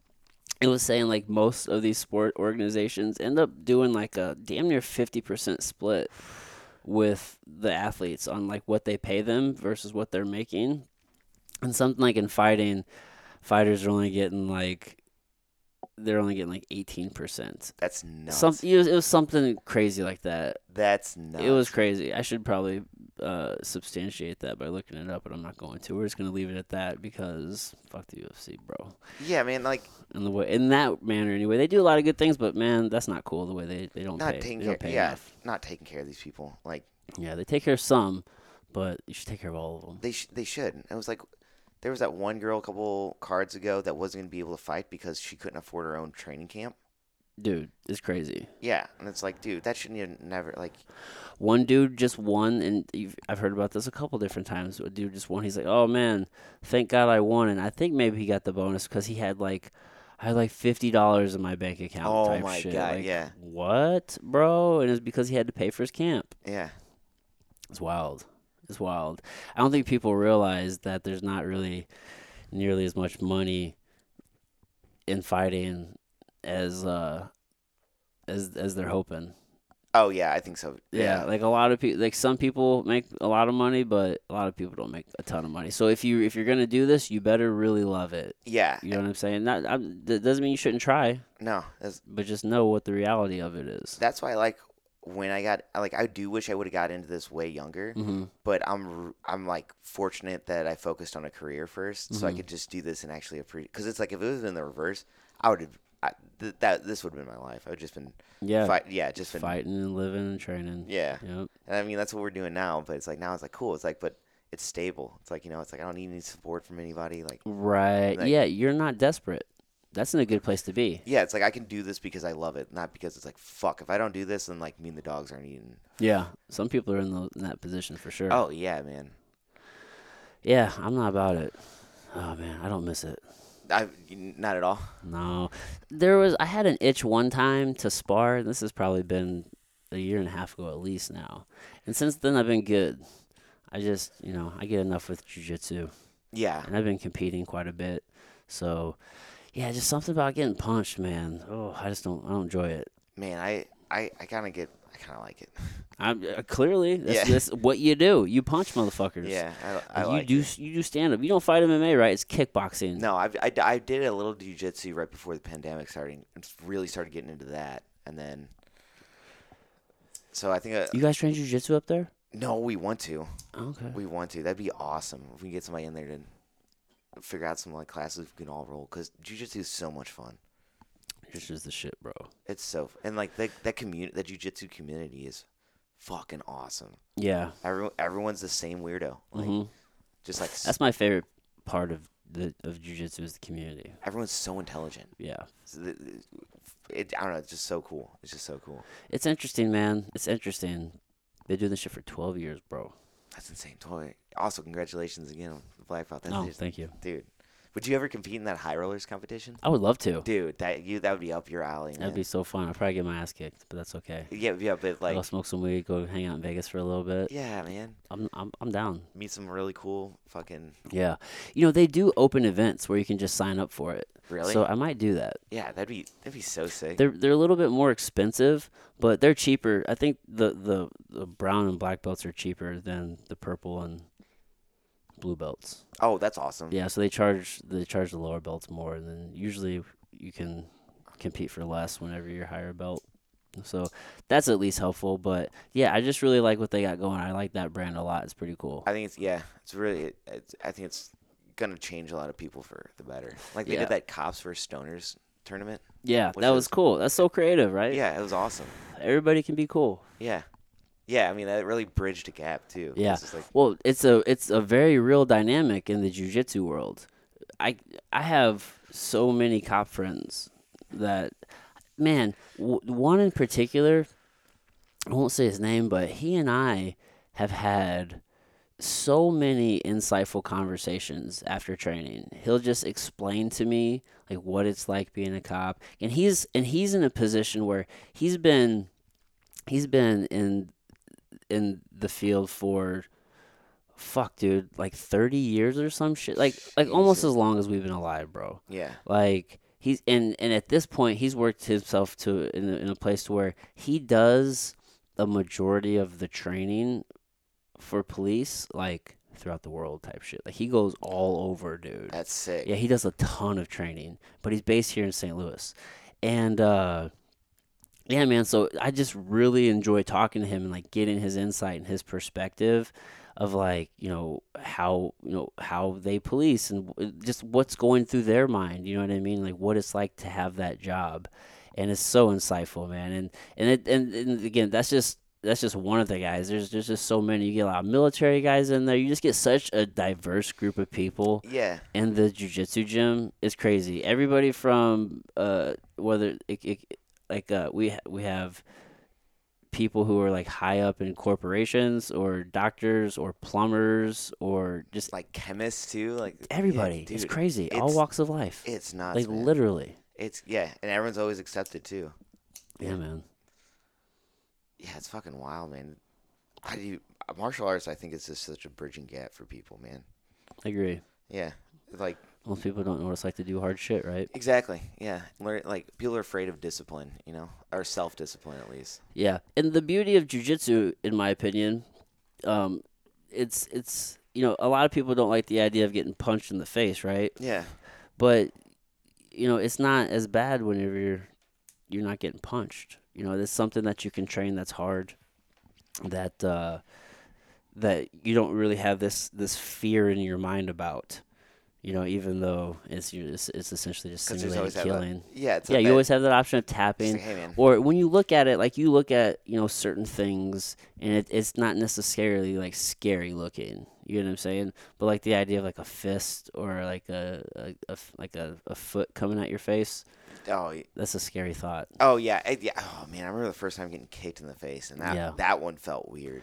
yeah I bro was like, gee, I was like, I, that I don't like that. was a different sensation wasn't it Yeah, oh, yeah, hundred percent, man. yeah man have you been knocked out before N- n- close. like in practice like a flash knockout Uh, fight, and in the first fight I had, like the Mm. kid just stuck me with a beautiful two. It was awesome. He I, like he set me up perfect for it. okay I remember seeing it at, like as it was coming. I was like, oh, this is nice. Like, oh really and I went I went back and I was like, you know, flash knockout. I was like on the ground. I was like, whew. and my first instinct was like, all right, I can, I'm like, we're getting, we're getting the fuck up. Uh-huh. And I get up and I look over at him and I see three of them and the rest look at me and say, you all right? I'm like, yeah, let's go, let's go. And I start laughing at him and start moving forward and then like the round was over. No, I was Oh, really? like, yeah. At the end, he's like, well, he's like, what? what? He's like, you know how scary it is to see someone that you just almost knocked out to get up and start walking at you laughing.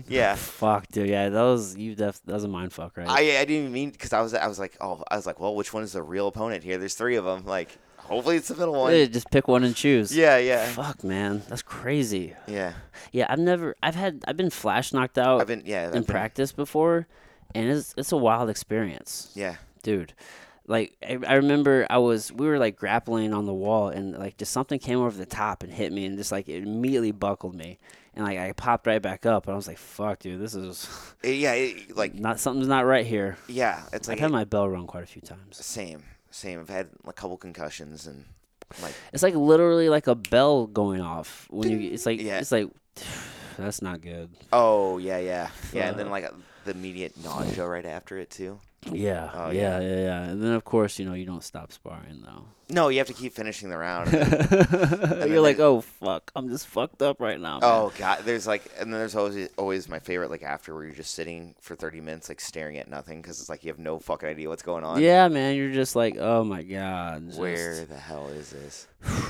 just staring off. Yeah. Yeah, man. It's hard. It's a hard life, man. It's a hard life. You gotta love it. It's You it's have to love it. a, yeah, it's it's addicting, man. And it's not like every day's like that by any No. stretch, but it's just a part Well, of it. Yeah, it's like you have to go through those waters sometimes. Mhm. Mhm. You guys train pretty hard up there at the church. Yeah, yeah, it, it's awesome. It's a it's just cool that people want to go that. I mean, like train that hard, Yeah. like with conditioning and everything. Mhm. It's like, and everyone there is like, we're just competitive with each other. So it's like, all right, who's gonna who's gonna push it harder today? So, Yeah. yeah, That's what's up, dude. That is what's up. Yeah, man. That fight last night was a good fight. it was great, man. Yeah. And his his props to his opponent too, man. That kid hung in there. He hung in there. Mhm. He was. Can't remember his opponent's name. I can't. I can't remember either. But uh, he was really nice. Was he? He was really cool. See, that's the beauty of martial arts, right? People are friendly, Yeah. typically. Yeah, yeah. It always fucking bums me out when you see people just beefing for no reason. It's like, Yeah, like, Why- why? W- why? why are you banging your chest, dude? Trying to be like Conor McGregor and shit. Yeah, Nate like- Diaz, get the fuck out of here, Get the- buddy. yeah, that's come not on. you. Come on. Yeah, it's like, dude, especially like in like you know local settings like that too. It's Mhm. like, dude, c- come on. Like, just don't be a dick. Fucking yeah. That that's just a that should be a life mantra, right? Don't be a dick. Yeah. Yeah. We might we might call this show that. Don't be a dick. Don't be a dick, man. Yeah, let's do that. Fuck, dude. What's your, what's, your, what's what's that say in your face? oh, Sierra Miedo. Sierra Miedo. What's that mean? So it it's a saying that my favorite ma- like okay here's a side thing I'm fucking s- I've been always super into professional wrestling. Okay. It's just like that thing I grew up with. I just never let go. Okay. So Okay. I was really really into like luchador and Mexican wrestling. So my favorite luchador that's the thing they would always say Be like Seattle Miedo and he looks like this like crazy skeleton guy. Who is it?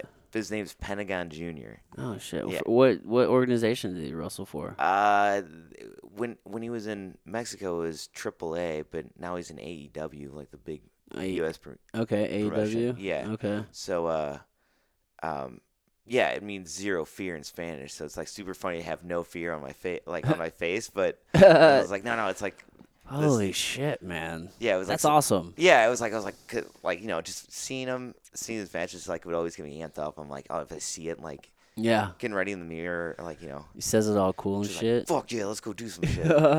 So- Dude. I got to meet him and his brother, and like he freaked out and took pictures, and then they kept telling me that I was Mexican at heart. It was it was the coolest. thing Oh, ever. really? Yeah, it Did was- he have his mask on? Yeah. Oh yeah. Yeah. Both always, of them. Always, yeah. right? Always, man. Yeah.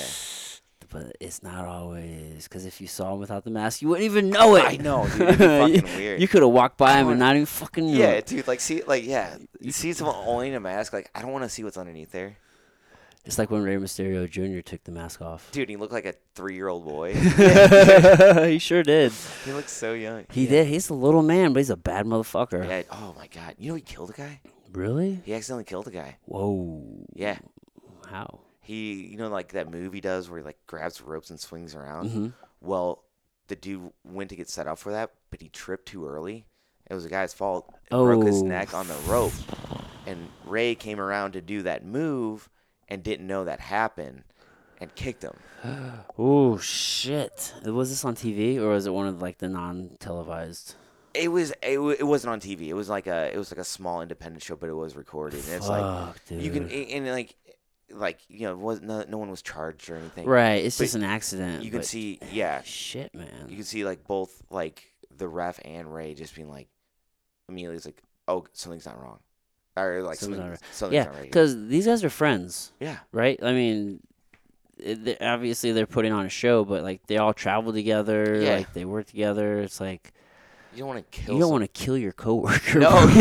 yeah, no, What the some- no, no. Oh my god, man. Like, oh no, my god. No, like Whoa, God, can you imagine like.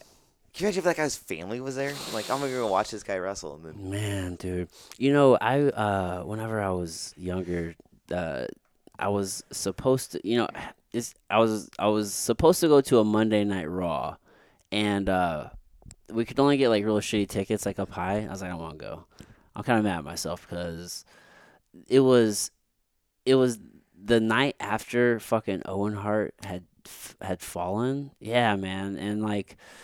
I don't know, man. It just would have been interesting to go to that one. that was my first wrestling show ever. That would have been my first one ever. Yeah, that was my first. you one went to ever. that Monday? Yeah, night? yeah. Damn, man. So Dude. you went. Yeah. So the thing was too is like growing up, I loved the Hart Foundation, like Mm. Brett Owen, Yeah. Brian Pillman, like all those dudes. I fucking loved Jim Neidhart, and uh, I was stoked to see Owen Hart, Yeah. but I didn't know he died.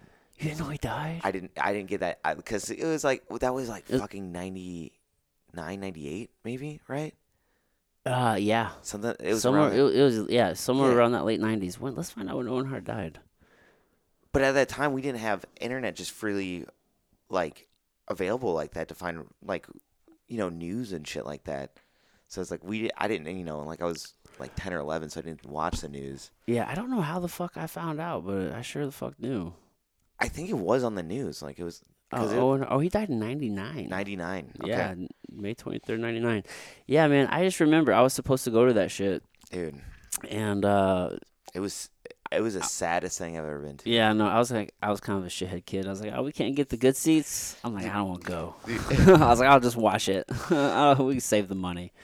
Uh, yeah yeah i mean especially with like those things you do kind of want to be closer I did. I really wanted the good seats, and I'm like, ah, mom, you don't really got to spend your money if we can't really kind get, of get, get the yeah the good seats. I'm like, we'll just we'll just save it. we, we sat like dead middle dead middle Oh, okay. And I remember there was this one dude that just had like a plethora of different signs, and like there was a security always gr- coming up and grabbing one of his signs. Really? You Yeah. just kept popping out a new one. Another It's like, one. where the fuck do these keep coming yeah, from? yeah, because you didn't see him, and it was, like they always said like something real, uh, uh, just ridiculous. And the final one that he had just said, "My balls itch really big." It was, That's like- hilarious. Yeah, that shit was so funny, man. Oh man, wow, people, I Dude. love them. Oh, I know. My my buddy uh, had this project that he started and he never finished. He was gonna make a coffee table book of just going through '90s WWF, but only crowd signs Oh really? and just like because there's So they like, pull them out pictures and shit. y- y- like y- yeah, he was trying to watch everything and then screenshot it and then pull it and put it in Mm. high definition. How long would that take? I, too long. Like he was like he he got pretty far into it, but it's just like just brain numbing because it's like he- he's like you're not watching the wrestling, you're watching the crowd the whole time. So he's like you see some fucking shit. But it's like yeah, well, I mean, do you really need to watch the the entirety of it to to catch the sign? I mean, maybe because somebody will might wait yeah, because there's for a certain time to pull out a sign, like- right? yeah, yeah, and like some Depending people. on what's happening. Yeah, some shit is just so fucking wild that people will bring there, like, you know, like the Chris Benoit story about killing his family and stuff. Yes. there was uh there was one that he found and you know I laughed because it was ridiculous but the guy just said Chris Benoit is innocent but it was like it was like 10 years after the fact that it, it was like it's like it, it wasn't even around when it was happening it was like dude why did you make that that's insane That is that shit is hilarious. insane Holy shit. like that guy came there is like fuck it all man like dude yeah, why would you do that? Why would it's so funny the like, fact Oh, that he did that? it's so funny Holy shit. like that is funny you have to it's like That's hilarious. Yeah. Oh my goodness. There's just some shit that's so offensive. It's just automatically funny. Well, you know? Clearly, he was doing that as a joke. Yeah, there's, you, he, there's no way in the world that that guy actually believed that. Like, I mean, it's it's obvious. Like, and it's, and it's so far like removed from the event. You know what I mean? Yeah. Don't be such a pussy. Don't be such a fucking pussy, man. Don't be a fucking pussy. Oh God, that's hilarious. So, i- did, is he continuing with this pro- project? I or haven't n- talked to no? him about it in a while. Yeah. Oh, okay. Well, either way, that I hope so. Yeah, so do I. Because it's like it's because like shit like that is hidden and stuff. It's like that's so funny. dude. That is hilarious. Oh my god. So, do you frequent these events when they come into town? Like, were you there? They just had one uh, where, where Ric Flair was there, and it Yeah, was yeah. at uh, where the fuck was it? It was a chase. Chase, Chase Park Plaza, Yeah, right? yeah. So my grandpa growing up would show me old wrestling at the Chase tapes. Yeah. So I always This is a big town for wrestling. oh it was huge. Yeah. It was huge. And then Missouri did some fucking weird law where you had to uh, have a professional wrestler license to wrestle here. So a lot of like if it wasn't the WWE that just paid for all that, Mm-hmm. then you can come wrestle. And, but it's been lifted, so that's why all this shit's coming back. Oh, okay. Because I have seen a, a, a pretty big uptick. yeah, yeah, yeah. Like I see, I see it advertised far more. Yeah, it's like they're having like a resurgence where it's like everything's just new and fresh, and people are like, "Wait, let's go back to the old way of how it how it was." and, Yeah. like just make it wrestling and fun. And Yeah. but the, yeah, the shit with Ric Flair. Yeah, it was on my birthday, so I got to take my dad to like something that he grew up on too, and it was like, That's awesome. yeah, like he ne- he never got to go either, so it's like crazy. He's like, man, he like was blown away. Yeah. yeah, And then here he is doing this this big ass speech in the middle of the ring, Oh. talking about how awesome St. Louis is. And love. He's always said St. Louis has been his favorite spot to wrestle. yeah, yeah, he's like, he's like, I love, like, it's so special to me. It's so important to my career. yeah. He's like, I came here just to do this right now. Yeah. oh man, he was all, he was all coked out. You could see. Oh, too. dude, that Yeah. dude's a wild Dude, fucking he's man, been- bro. His he, he's got this quote of like they ask him like, "Do you think you're an alcoholic?" He goes, "I don't know. I've never stopped." like that's like such a funny response. like, to it. what are you talking? You're like, wait, what? listen, he is on everything. He listen to to do what he has done, right? These guys have a history of just popping pills oh yeah, and just drinking. Like, and steroids Mm-hmm. and cocaine oh yeah, and not sleeping Oh, yeah. and just being fucking maniacs living on the road 300 days a year. yeah. Not not eating correctly, just like just in a fucking little tube of like testosterone. Dude, Yeah, you're gonna do some wild shit. Yeah. like there's no way. you're jumping off the top of, you know, of of the ring, the turnbuckle. You're getting hit in the head with shit. Oh yeah, You know, gravity is real. oh yeah, That shit hurts. oh yeah, oh yeah. Yeah, you're still getting slammed down. Like, yeah. yeah. It's like no shit, you're taking painkillers. You know. Oh my god, man. like- That's a hard life, bro. I know, I know. That's like it's like when people are like, "Oh my god, they they were addicted to drugs." Like, how could you not be addicted to drugs? Like, man? what are you talking It's about? like they uh you go do that and not be high. yeah yeah yeah yeah yeah. yeah. What, was it uh, uh s- one of my buddies used to work f- do the meet and greets for WWE? Oh, really? That's Y- cool. Yeah, and it was like he got to do it at a really good time and like meet a bunch of people, but uh he was always the guy that ended up getting weed for all the wrestlers. Mm. and he he told me this story about how, uh, like, w, they have this like loose rule that like if you test positive for marijuana, you get fined a thousand dollars. So apparently, he said Randy Orton figured that out. So every first of the year, he just drops off twelve grand and just like, like- Just leave me the fuck alone. yeah, yeah, like here it is. Don't fucking talk to me. Like, Good move. yeah, I was like, damn, that's so. He's like, yeah, okay, That's baller. yeah, Yeah. Hey, man. Fuck it. It's such a silly thing anyway. It's so Especially dumb. cannabis. Cannabis is so helpful, it is, man. especially for recovery. Oh It my is. god. Oh my God, Just dude. Ah. to help go to sleep, get a nice relaxed night's sleep. that's my favorite thing after leaving the like that's probably my f- favorite thing of the day is like leaving the gym exhausted lighting a joint driving home by the time i get in the driveway i'm just like oh, i'm gonna get in the shower and then i'm just gonna just starfish on the ground Yeah, bro. dude Yeah, it's, it feels so good. oh it's just it, it, oh, So many benefits. it is Yeah, recovery. Uh, I feel that it, it helps me whenever I like I'll go train. Mm-hmm. I'll, d- I'll go a little bit. I'll smoke a little bit before, and just I'm just nice and relaxed. yeah Um, loose Yeah, just loose. You know what I mean? I just I just enjoy it. yeah it's just it it's just refreshing you know Yeah, bro. and, and like t- to me too like whatever problems i was having before like it's like a cool reset button of that Yeah. day It's like a second part of the day. Yeah. I'm just glad the narrative around it's changing. Like clearly, you know, not everything is for everybody, you know, Yeah. because there's just so much variance, you know, with our biology, right, Yeah. as people. But it helps a lot of people Yeah. and it's not this evil thing and there's just been so many years of just lies. oh my god, yeah. And like I, I'm like, did you ever get caught with weed as a kid growing up? I did not. Damn, I got caught all the I time. was with very it. for I was very fortunate. I mean, I got I got caught smoking by my parents, Mhm. but not not like actually caught with weed. oh, I got caught smoking. I got caught with weed. Like, Mm. but uh, my By, my like da- an actual authority other than your parents? no, no, no, no, just my parents, Ah, just my oh, okay, parents. No, no, no. okay, yeah, no, just like yeah, yeah, just just the one time, the very first time I got high, actually. Oh my god, that been fucking terrible. Yeah, Mm. it was wild. The the first time I ever got high, uh, it was opium. Oh, really? Yeah, and like Shit. the guy was like, "Oh shit, this was opium." I was like, "How did you mix that up?" And like, but Mm. I never seen really weed at that time before. Yeah, how how do you mix that up? Yeah, I was you like, what don't. the f- yeah, no. So I was fucking, Fucking laid asshole. out. Yeah, I was just laid out in this like garden for a while. Fuck, dude. I was like, I don't know if weed's for me. I was like, I was like and then you actually smoke weed. Like, oh wait, this is for me, dude. oh shit, dude. I got my my parents just started smoking weed. and Oh it's- really? It's awesome. They're in their late sixties, and it's just like, you know, they were so against it when I was a kid. I mean, my mom was like, "You can le- either stay here or smoke weed," and Mm-hmm. then I moved out. so, but uh, s- so they started. Yeah, they just started smoking, and they're like so into it now. Yeah. they're like so curious. Yeah, dude, it's it's it's definitely interesting to see people who like have they're ju- it- it's just so foreign to them. Oh start yeah. smoking weed like like when your parents do it. Oh yeah. It's like they can. They realize like wow. It's like my life could have been totally different. Like you know, you know what You're I like, mean? bought into the lie, They're like God damn. Like dude. I knew a kid in it. I knew a kid in college that uh, he was just very adamant. Like, I won't I won't smoke weed because it's illegal, and if it's legal, then then maybe I'll do it. and uh but until then I'll just drink. I'm like, dude, I don't understand the if it's legal logic.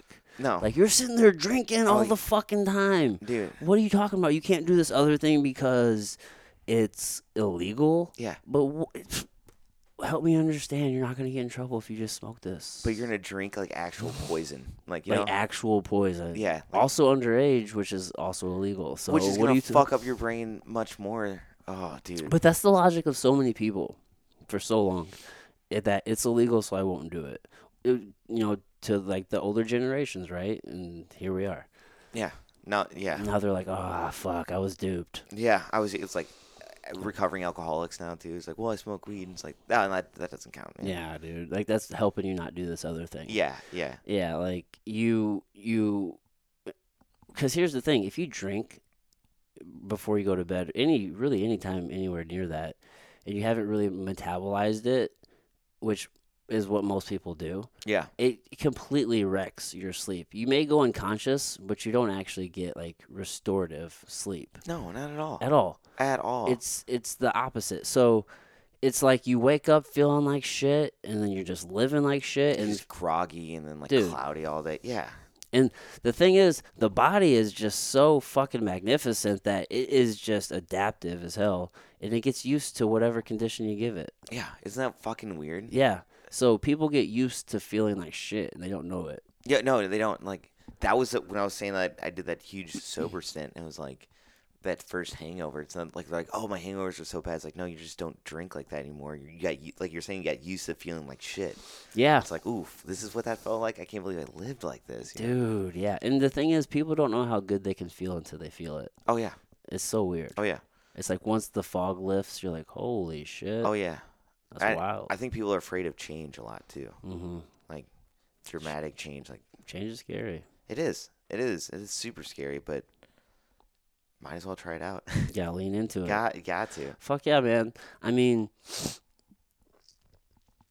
it's really easy to get complacent It and is. and just comfortable with what you're doing, and and just not and not like going after that thing because there's you know I believe that everybody has this thing in the back of their head that like that they want to do like they know it like it's like their truth Yeah, Whether you know, if like you're not living it, then like you just kind of know it's like, man, like, man, I, I, I, I wish I could do this and get paid. Like, maybe you fucking can, or maybe you can set up a life so you can do you- whatever it is for you.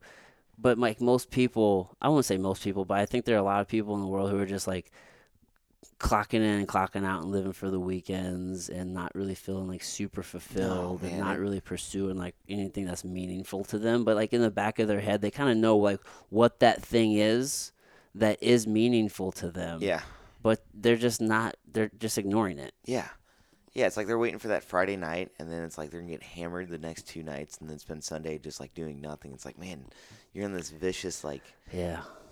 like almost dumbing of a process, you know, hmm and not listening to that voice and chasing the thing that you should, you know. Yeah, man. Is that what drove you to kind of fight?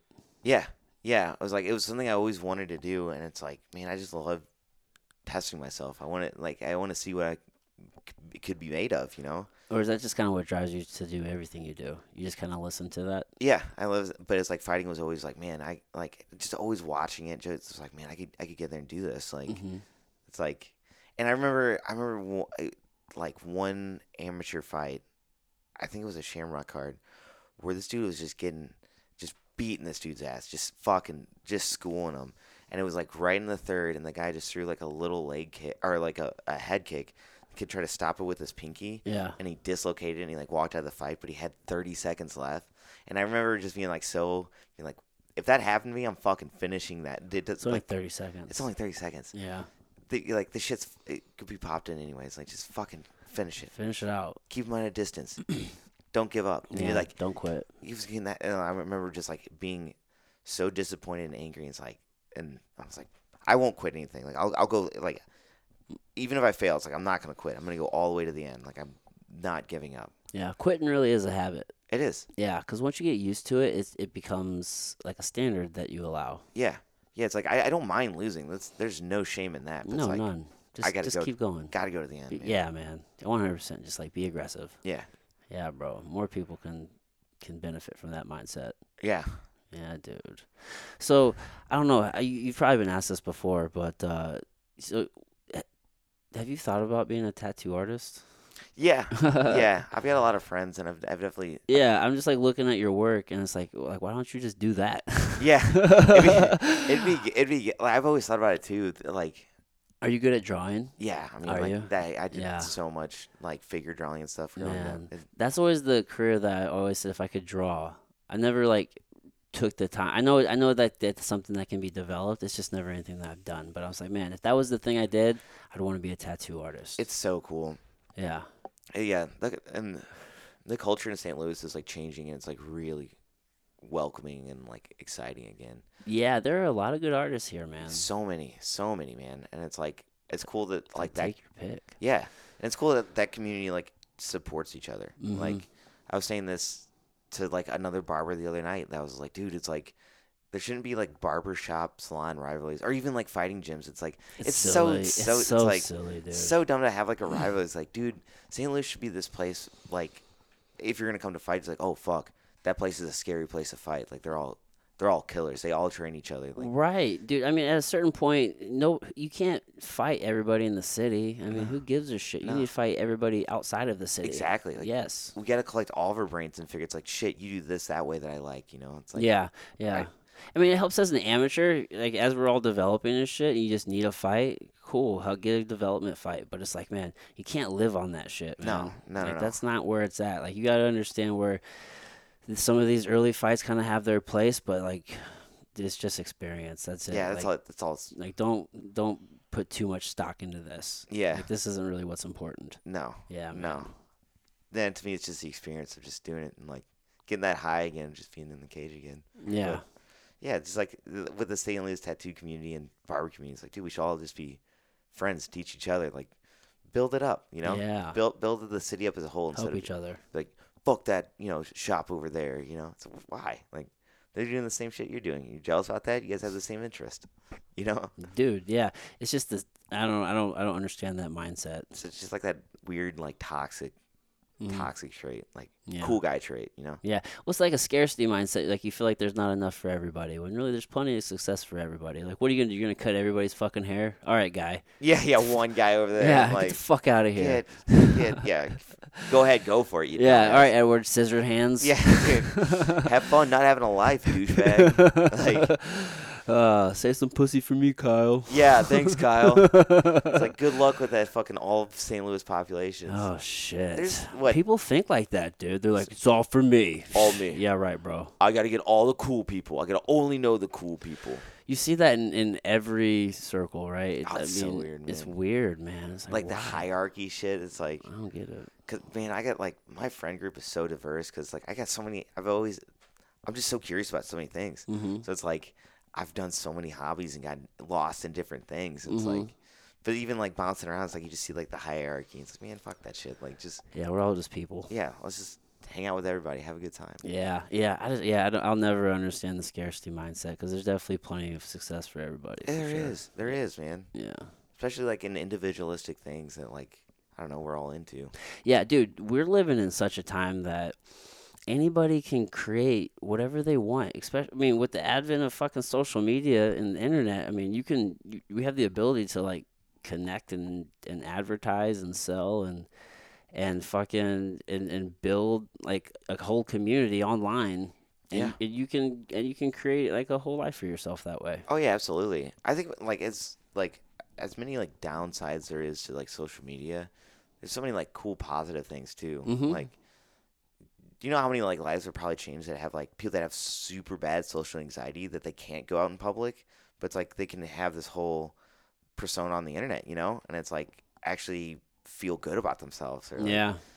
Yeah, yeah, yeah. or at least have human connection Well, one hundred percent, man. Yeah, maybe they're better at, at typing, than they are like and they can they can make a really cool ass blog and, and Yeah. build an entire community off of that. Yeah. Or maybe they just feel comfortable, like maybe they feel comfortable just talking to like a camera yeah right yeah, in yeah. front of them, and like even that's uncomfortable. But maybe they're better at doing that than like having like an audience involved, right? yeah And then they can put shit out that way. yeah You know what I'm saying? So, dude, there's so many ways to do it. Or you're just a dope ass artist yeah and you put out your art and people fucking dig it and now you have an awesome ass following Oh yeah, oh yeah, and you're selling stuff, and you're Yeah. like, progressing, making you know bigger and bigger things. yeah man you know allowing people to do prints and shit like Yeah. that it's like man that's really cool Dude, there's never was so- there a time like now There is so much cool fucking art being yeah put out there. dude. It's nuts. anything that you can think of there's that and probably more oh yeah, abs- yeah, absolutely. it's crazy because like what is an idea sometimes i feel like it's just this thing that's in the ether and if you, you tap into it or it comes to you or how i don't know where they come from sometimes but it's like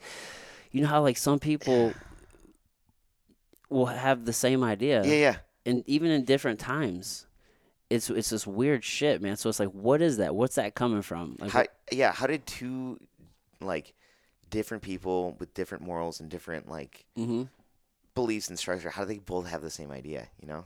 it happens Yeah, it's weird shit so just with that idea where the fuck was i going with that I don't know. I don't know, Oh, There's yeah. gotta be something like tapping into like that higher consciousness. You know? Yeah, there's something there. Yeah, I don't know. I was talking about ideas though. I don't know. Sometimes I lose them. dude. Me too. Sometimes I lose them. me too. When would Yeah. you start going by peaches? Oh man, since I've been like 13. Really? Oh yeah, uh, my full name is Patrick John Gordon, and so is my dad's. Mm, So my uncles and my uh, mom would call me PJ to distinguish us, yeah. because it's you know confusing with two Patricks yelling around. Yeah. So it's like my dad when and parents would have these like big bonfires at the house, and like he was in he uh he had a bunch of motorcycle buddies, so they all were fucking wild, and one of them meant to say, "PJ, get me a beer." Out of the out of the cooler, and he said peaches. I said it in front of like, you know, my neighborhood friends, my whole family, and it was just like boom. Ever since that day, that was like the first adult decision I made was not fighting that nickname. It's like, well, fucking, this is what everyone's gonna call me now. Like, oh wow. yeah, because I was like, I knew if I fought it, it would just got worse. Like, Yeah, and you just live with it. yeah, it's like, yeah. So that's what everyone has always known me as. Oh wow. Wow. Yeah, because And you I'll don't even try to change it. no, I, no, no. well, It, what it's, it's so funny. It's like I'll start jobs and stuff. Like, hey, I'm Patrick, and then someone will hear the nickname, and then it's just for the rest of it. It's just like It doesn't matter. They It just, does like I, you ca- I can't stop. I can't stop it. Like, okay, cool. Yeah, well, you because I was introduced that way, so I'm like, all right, well, here we are. yeah, like it- but if I would have eh, like walked up and like, hey, I, I'm like I'm Patrick, and it's like eh, I, I, within ten minutes someone would have been like, no, that's Peaches. And It's like, it's like no one will let me. No one will let me. I did to one of the co- one of the coaches like last n- the, la- last night from the place up in KC. Uh, it was Tim Tim Rowe, I think it was. A guy. Super nice kid, but uh, I can't remember. But uh, talking to him, I was like, "Oh, hey, I'm Patrick," and James was like, "Shut the fuck up, it's Peaches," and it's That's like, so funny. so it just sticks. Hey, man, I can dig it. I can dig. I wondered. I wondered. Yeah, it works for like a branding thing too. It's really, It, dude, it fucking it does. Isn't that Justin Bieber's weed brand? Peaches. I think so. No way, that's sick. Is it? I could be wrong. Cause you know he made that song Peaches, Yeah, I didn't know that was gonna be about his uh, his weed company. and I'm pretty sure that kind of doubles for like his. I at least I heard that that is basically like doubling as like the advertising for his weed brand. fucking genius. Yeah, who writes a fucking number one hit? As a jingle for their brand, A, a fucking genius does. Yeah, because now I really want it. Like, Yeah, let's see here. Weed brand. Let's see what it's, let's see what it comes up as. It says Justin Bieber announces limited edition peaches cannabis line. dude, see, what a fucking smart. Just did this on October the fourth. Yeah. Oh, dude, that's printing money right there. Yeah, bro. That's right? This motherfucker. Limited edition? What does that mean, asshole? Why limited? that's it, it's a just- limited run weed product that comes in a sleek style pre roll joint pack. dude. That's just all mark. You know, anytime somebody says limited anything, it's like oh, I gotta buy this now. Yeah. Ooh, it looks nice. Look at that. It looks it looks Oh wow, yeah, yeah, it's like, hey, this is some some nice shit right here. yeah, that, that's fucking classy. Yeah, right? Have you ever seen? Sleek. Man, I am so like such a fucking sucker for good packaging. Like, I'll pay more for like dope packaging. That's something. Oh, bro, this is you all day. yeah, I'm getting that. I'm fine. I'm fine. next time, next time I see you, I'm gonna have a peaches joint for sure. oh my god. Whoa, that's you all day, bro. I had no idea. oh my god. That's so cool. See, yeah, see, look at that. Pe- fucking, fucking the Biebs. I fuck with Justin Bieber. Yeah, so do I. Hard. So do I, man. I think I he like fucking him. rules. Yeah, man. Like here, here's the thing. He's handled growing up in his position very well, and he's And he's like- survived it. Yeah. and he's actually like he's like become a man. Yeah. like a, a decent human. Yeah.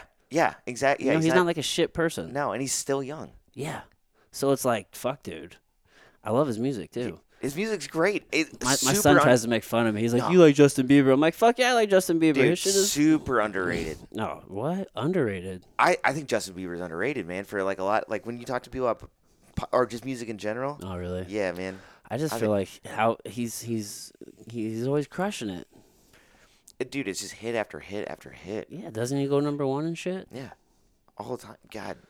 I had a roommate that was obsessed with Justin Bieber, and Yeah. that's when I got it. Really? Yeah, that's when I got. It. I was like, oh shit, this is awesome. Then on a rock climbing trip. Did she was was the a lady? Yeah, yeah, yeah. She turned you on, huh? She she got me on there, and then uh, I was on this rock climbing trip in Chattanooga, and we took our buddy's wife's car, Mhm. and the only CD she had was Taylor Swift's 1989, and we listened to that for three days straight. And I was like, damn, Taylor Swift fucking rules. Does Like, she? I'm not hip. Dude, listen to that album, man. I'm gonna have to check it. that What's it album, called? 1989. 1989. That Taylor al- Swift. Yeah, that album fucking hits. All right, I'm gonna check it out because you recommended it. It's so good, man. because Taylor Swift is not anywhere on my radar, Dude, To listen that to. is like the most depressing pop artist ever. yeah, that's what I'm saying. Isn't she always just like singing about breakups and shit? Oh yeah, man. See, that's what I'm saying. It's always like, dude, Brett, dude. It's just Is- if so if I wanted to just really be in be in my emotions, But it's like- just in my feels. that, but that one's like all high energy. oh, that one is Yeah, all Okay. high energy stuff. But Okay. uh, the album she just came out with was it was weird. It made like a lot of rounds in the metal community. Really? Yeah, there's like th- one of the record stores I go to, uh, music record store in Locust. Uh, the dude in there, we have very similar taste in music and metal. He's like, man, have you got the new Taylor Swift? I was like, It's like- what? yeah. As he's wearing like some you know all black metal shirt, and it's just like, what? Who The the, fuck, fuck? are you, dude? I was like, have I heard the new Taylor Swift? That's he's like, you hilarious. gotta, yeah. It's like you gotta check it out. I was like, damn, this is depressing. And like, now I get it. Now I totally get why he said, listen to this. Oh fuck, dude, that is hilarious. That's- Uh, yeah, I was like just fucking blown away. This is depressing. yeah, this is depressing. Holy man. shit, I'm gonna check it out. You still go to record stores? Fuck yeah, man. dude! I listen to so much music and like I love vinyl so much. Like, and I, I don't. I, I collect vinyls of like the shit that I want. It's never about like I gotta have the first pressing that shit because it just that just seats your soul. But it's just like going to a record store and just flipping through and like f- seeing an album like oh forgot how much this meant to me. It's- Yeah, just the experience of it all. yeah, because the I listen, feel. dude. I listen to everything, man. Yeah. Like, yeah. It's it's like all last summer I went through this phase of just collecting '80s Japanese pop music. Okay, Yeah, that's interesting. yeah. And you- that's all on vinyl. It was all on vinyl, like Shit. hunting that down, like turning other like weirdo record Yeah. music people onto this shit. Like, God damn, crate digging. yeah, oh, dude, yeah, yeah, and like them finding like crazy shit, be like, hey, you should check this out. And be like, okay, like, Dude, that's cool. Yeah. yeah. I don't know if many people do that anymore. No, no. And if they do, it's like they've made a living out of it too, of like hand spinning vinyls at places.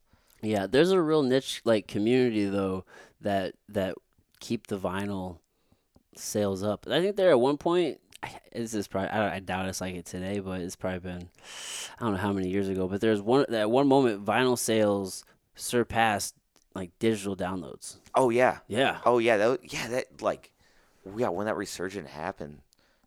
w- When, I feel like that was when everyone like switched. and was like we just like seventies vintage shit too. yeah, You know, like I feel like everyone's aesthetic was like yeah. Everything's like cycling through. yeah yeah like beiges and shit. And, yeah, cycling through, but yeah, it's like I don't know. I go to a lot of concerts too, so it's always like the you know it's like I've got so many fucking band shirts. And it's like so now it's like dude, I'll just buy a vinyl instead. Yeah, still because that's like where the bands make their money. It's the merch stuff. right. Yeah, man. Like going on tour, like sales of of the shit while they're on the road. Yeah, Yeah. yeah, And it's like, Fuck, dude. yeah, and it's That's a like hard life. it is, man. And, the, and like the merch person's always like their friend that just tagged along. Yeah. So it's like they they're losing money on this shit. It's like I always like make sure to tip them too. Which uh, when I was a- when I was a kid, that was like my buddy's dad took us to like our first concert, and uh. it- you know, we bought merch. He's like, you always have to tip the merch guy. So it's like I always do it. But now Oh. what I'm seeing with younger generations and at these shows is like they don't they don't know that rule anymore. Oh wow! they Yeah, don't- that's like some knowledge that needs to be passed down. Yeah, no, uh, yeah, yeah. Here so- you are passing it down. Yeah, yeah. Like because like, hey man, they don't make you know, they don't work for the band. Like they're I friends. didn't know that shit. Yeah, Oh wow! Wow, yeah, that's good to know. I I um I don't think. How old were you when you went to your first live music? thirteen. Yeah, I don't think I was. I was probably like twenty the first time I ever went to a live thing. Really? Yeah, I didn't grow up do, like doing that. I mean, I've- I've seen like live music like, like at the fair and stuff like Yeah, that, yeah. but like I never like really paid attention to it or anything like I that. was I was hooked, man. I was. yeah, it, it's dude, it's a it's a great experience. I love going. I love going to like like uh like blues bars. Oh yeah. Oh, dude.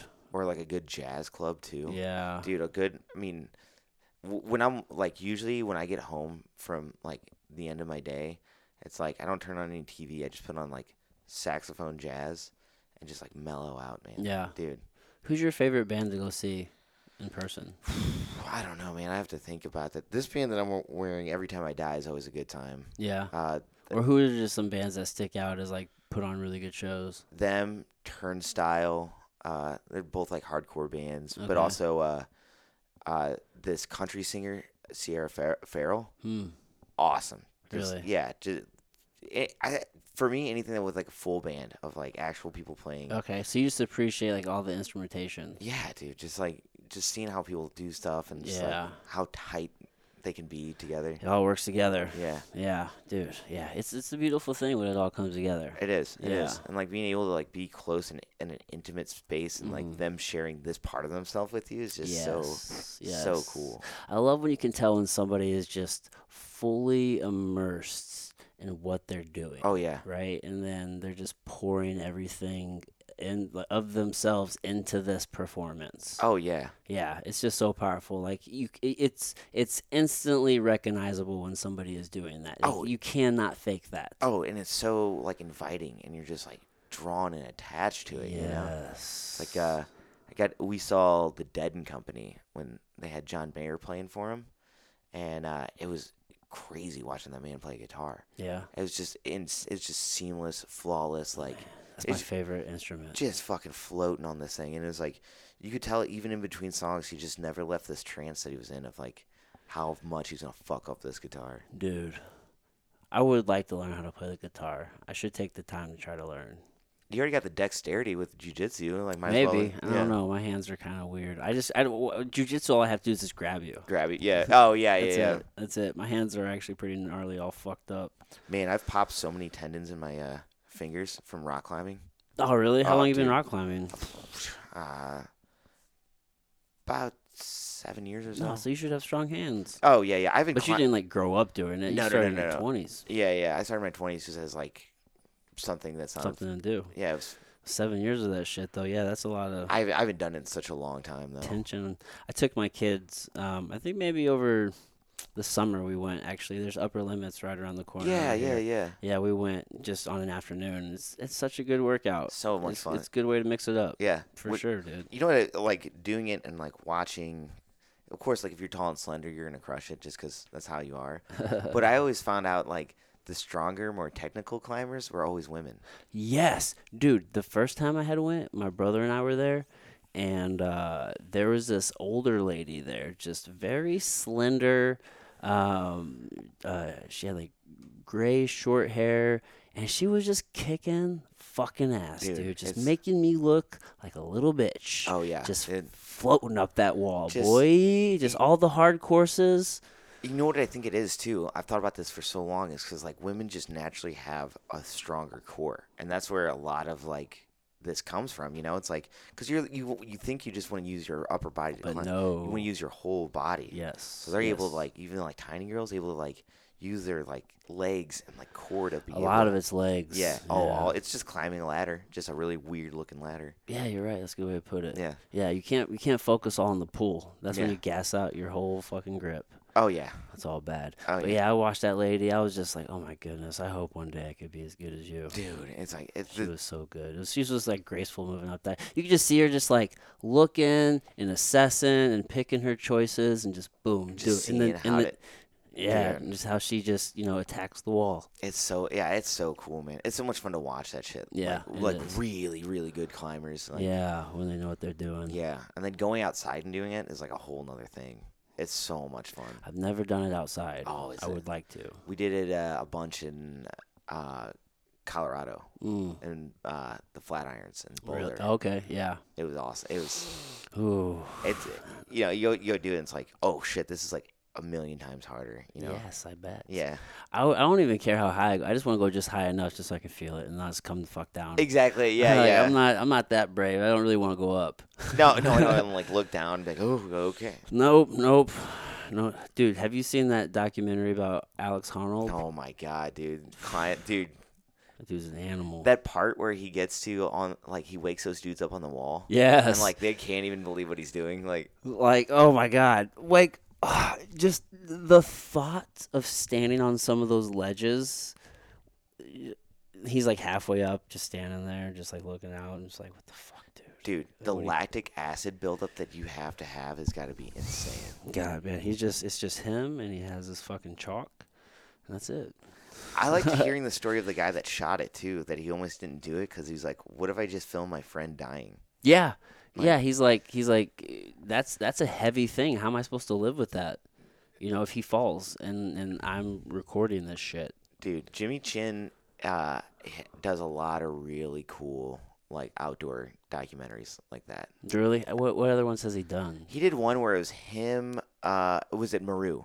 Maru. It was him and two other guys trying to do this like route that's never been done. mm. And uh, yeah, it's just like the struggle and then like the mental like them battling themselves to do this thing that they've like committed to doing. the rescue I think This is a new one, I think. Oh. always yeah. I'm tripping.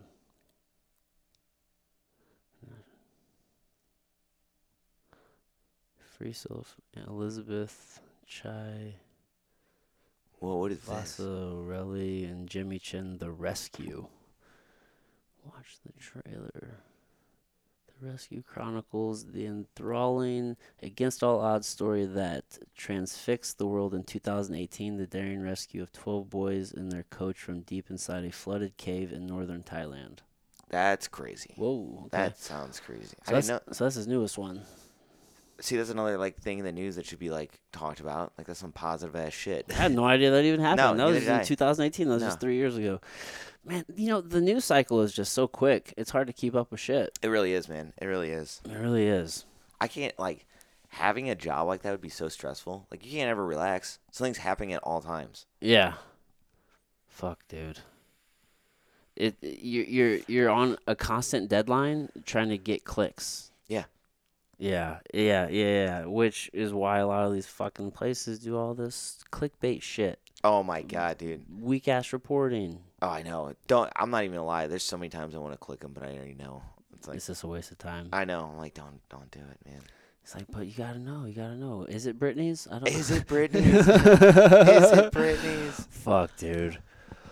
Oh shit, peaches, bro. We've been going for a little over two hours. Oh my god, I know this has been a great time. this was awesome, dude. Dude. Thanks so much for having me. yes, man. This dude. is- um, is there anything you want to point the people to, or how they can check you out, or anything? uh, like that, yeah, yeah, or- yeah. I'm on. Uh, Inst- I only have one social media, man. I got Instagram. It's all uh, good. uh, peachy. If I if I had my choice, I wouldn't do it at all. But I Yeah. get so much business from it. It's something it's necessary for Yeah, work, right? yeah, it's people, so- people can see how awesome of a barber you are. oh yeah, it's all yeah. And it's like they get to see those dumb little montages that I make out of it. Um, What is it? uh, it's peachy two blades. Let's Peachy- catch me there. I'm at Peachy Two Union Blades. Barber Shop, and uh, I've got a fight at Maristar Shamrock uh, January 22nd. So come check Ooh. it out. Yes, yes, yes. This will be out before then, so that works out. Cool, awesome. Awesome, dude. Thanks again, my man. Hey, anytime, man. Thank you. All right, everybody. Bye. Later. Guys, I hope you enjoyed that conversation. I know I did. Peaches is such a rad human being. Again, if you are getting value out of the show, just do me a favor, tell a friend, leave a rating, review, share it. All these things, they help, and I can't thank you enough. That's all I have for today. I'll be back very soon with another conversation. I'll see you later. Bye. Mwah.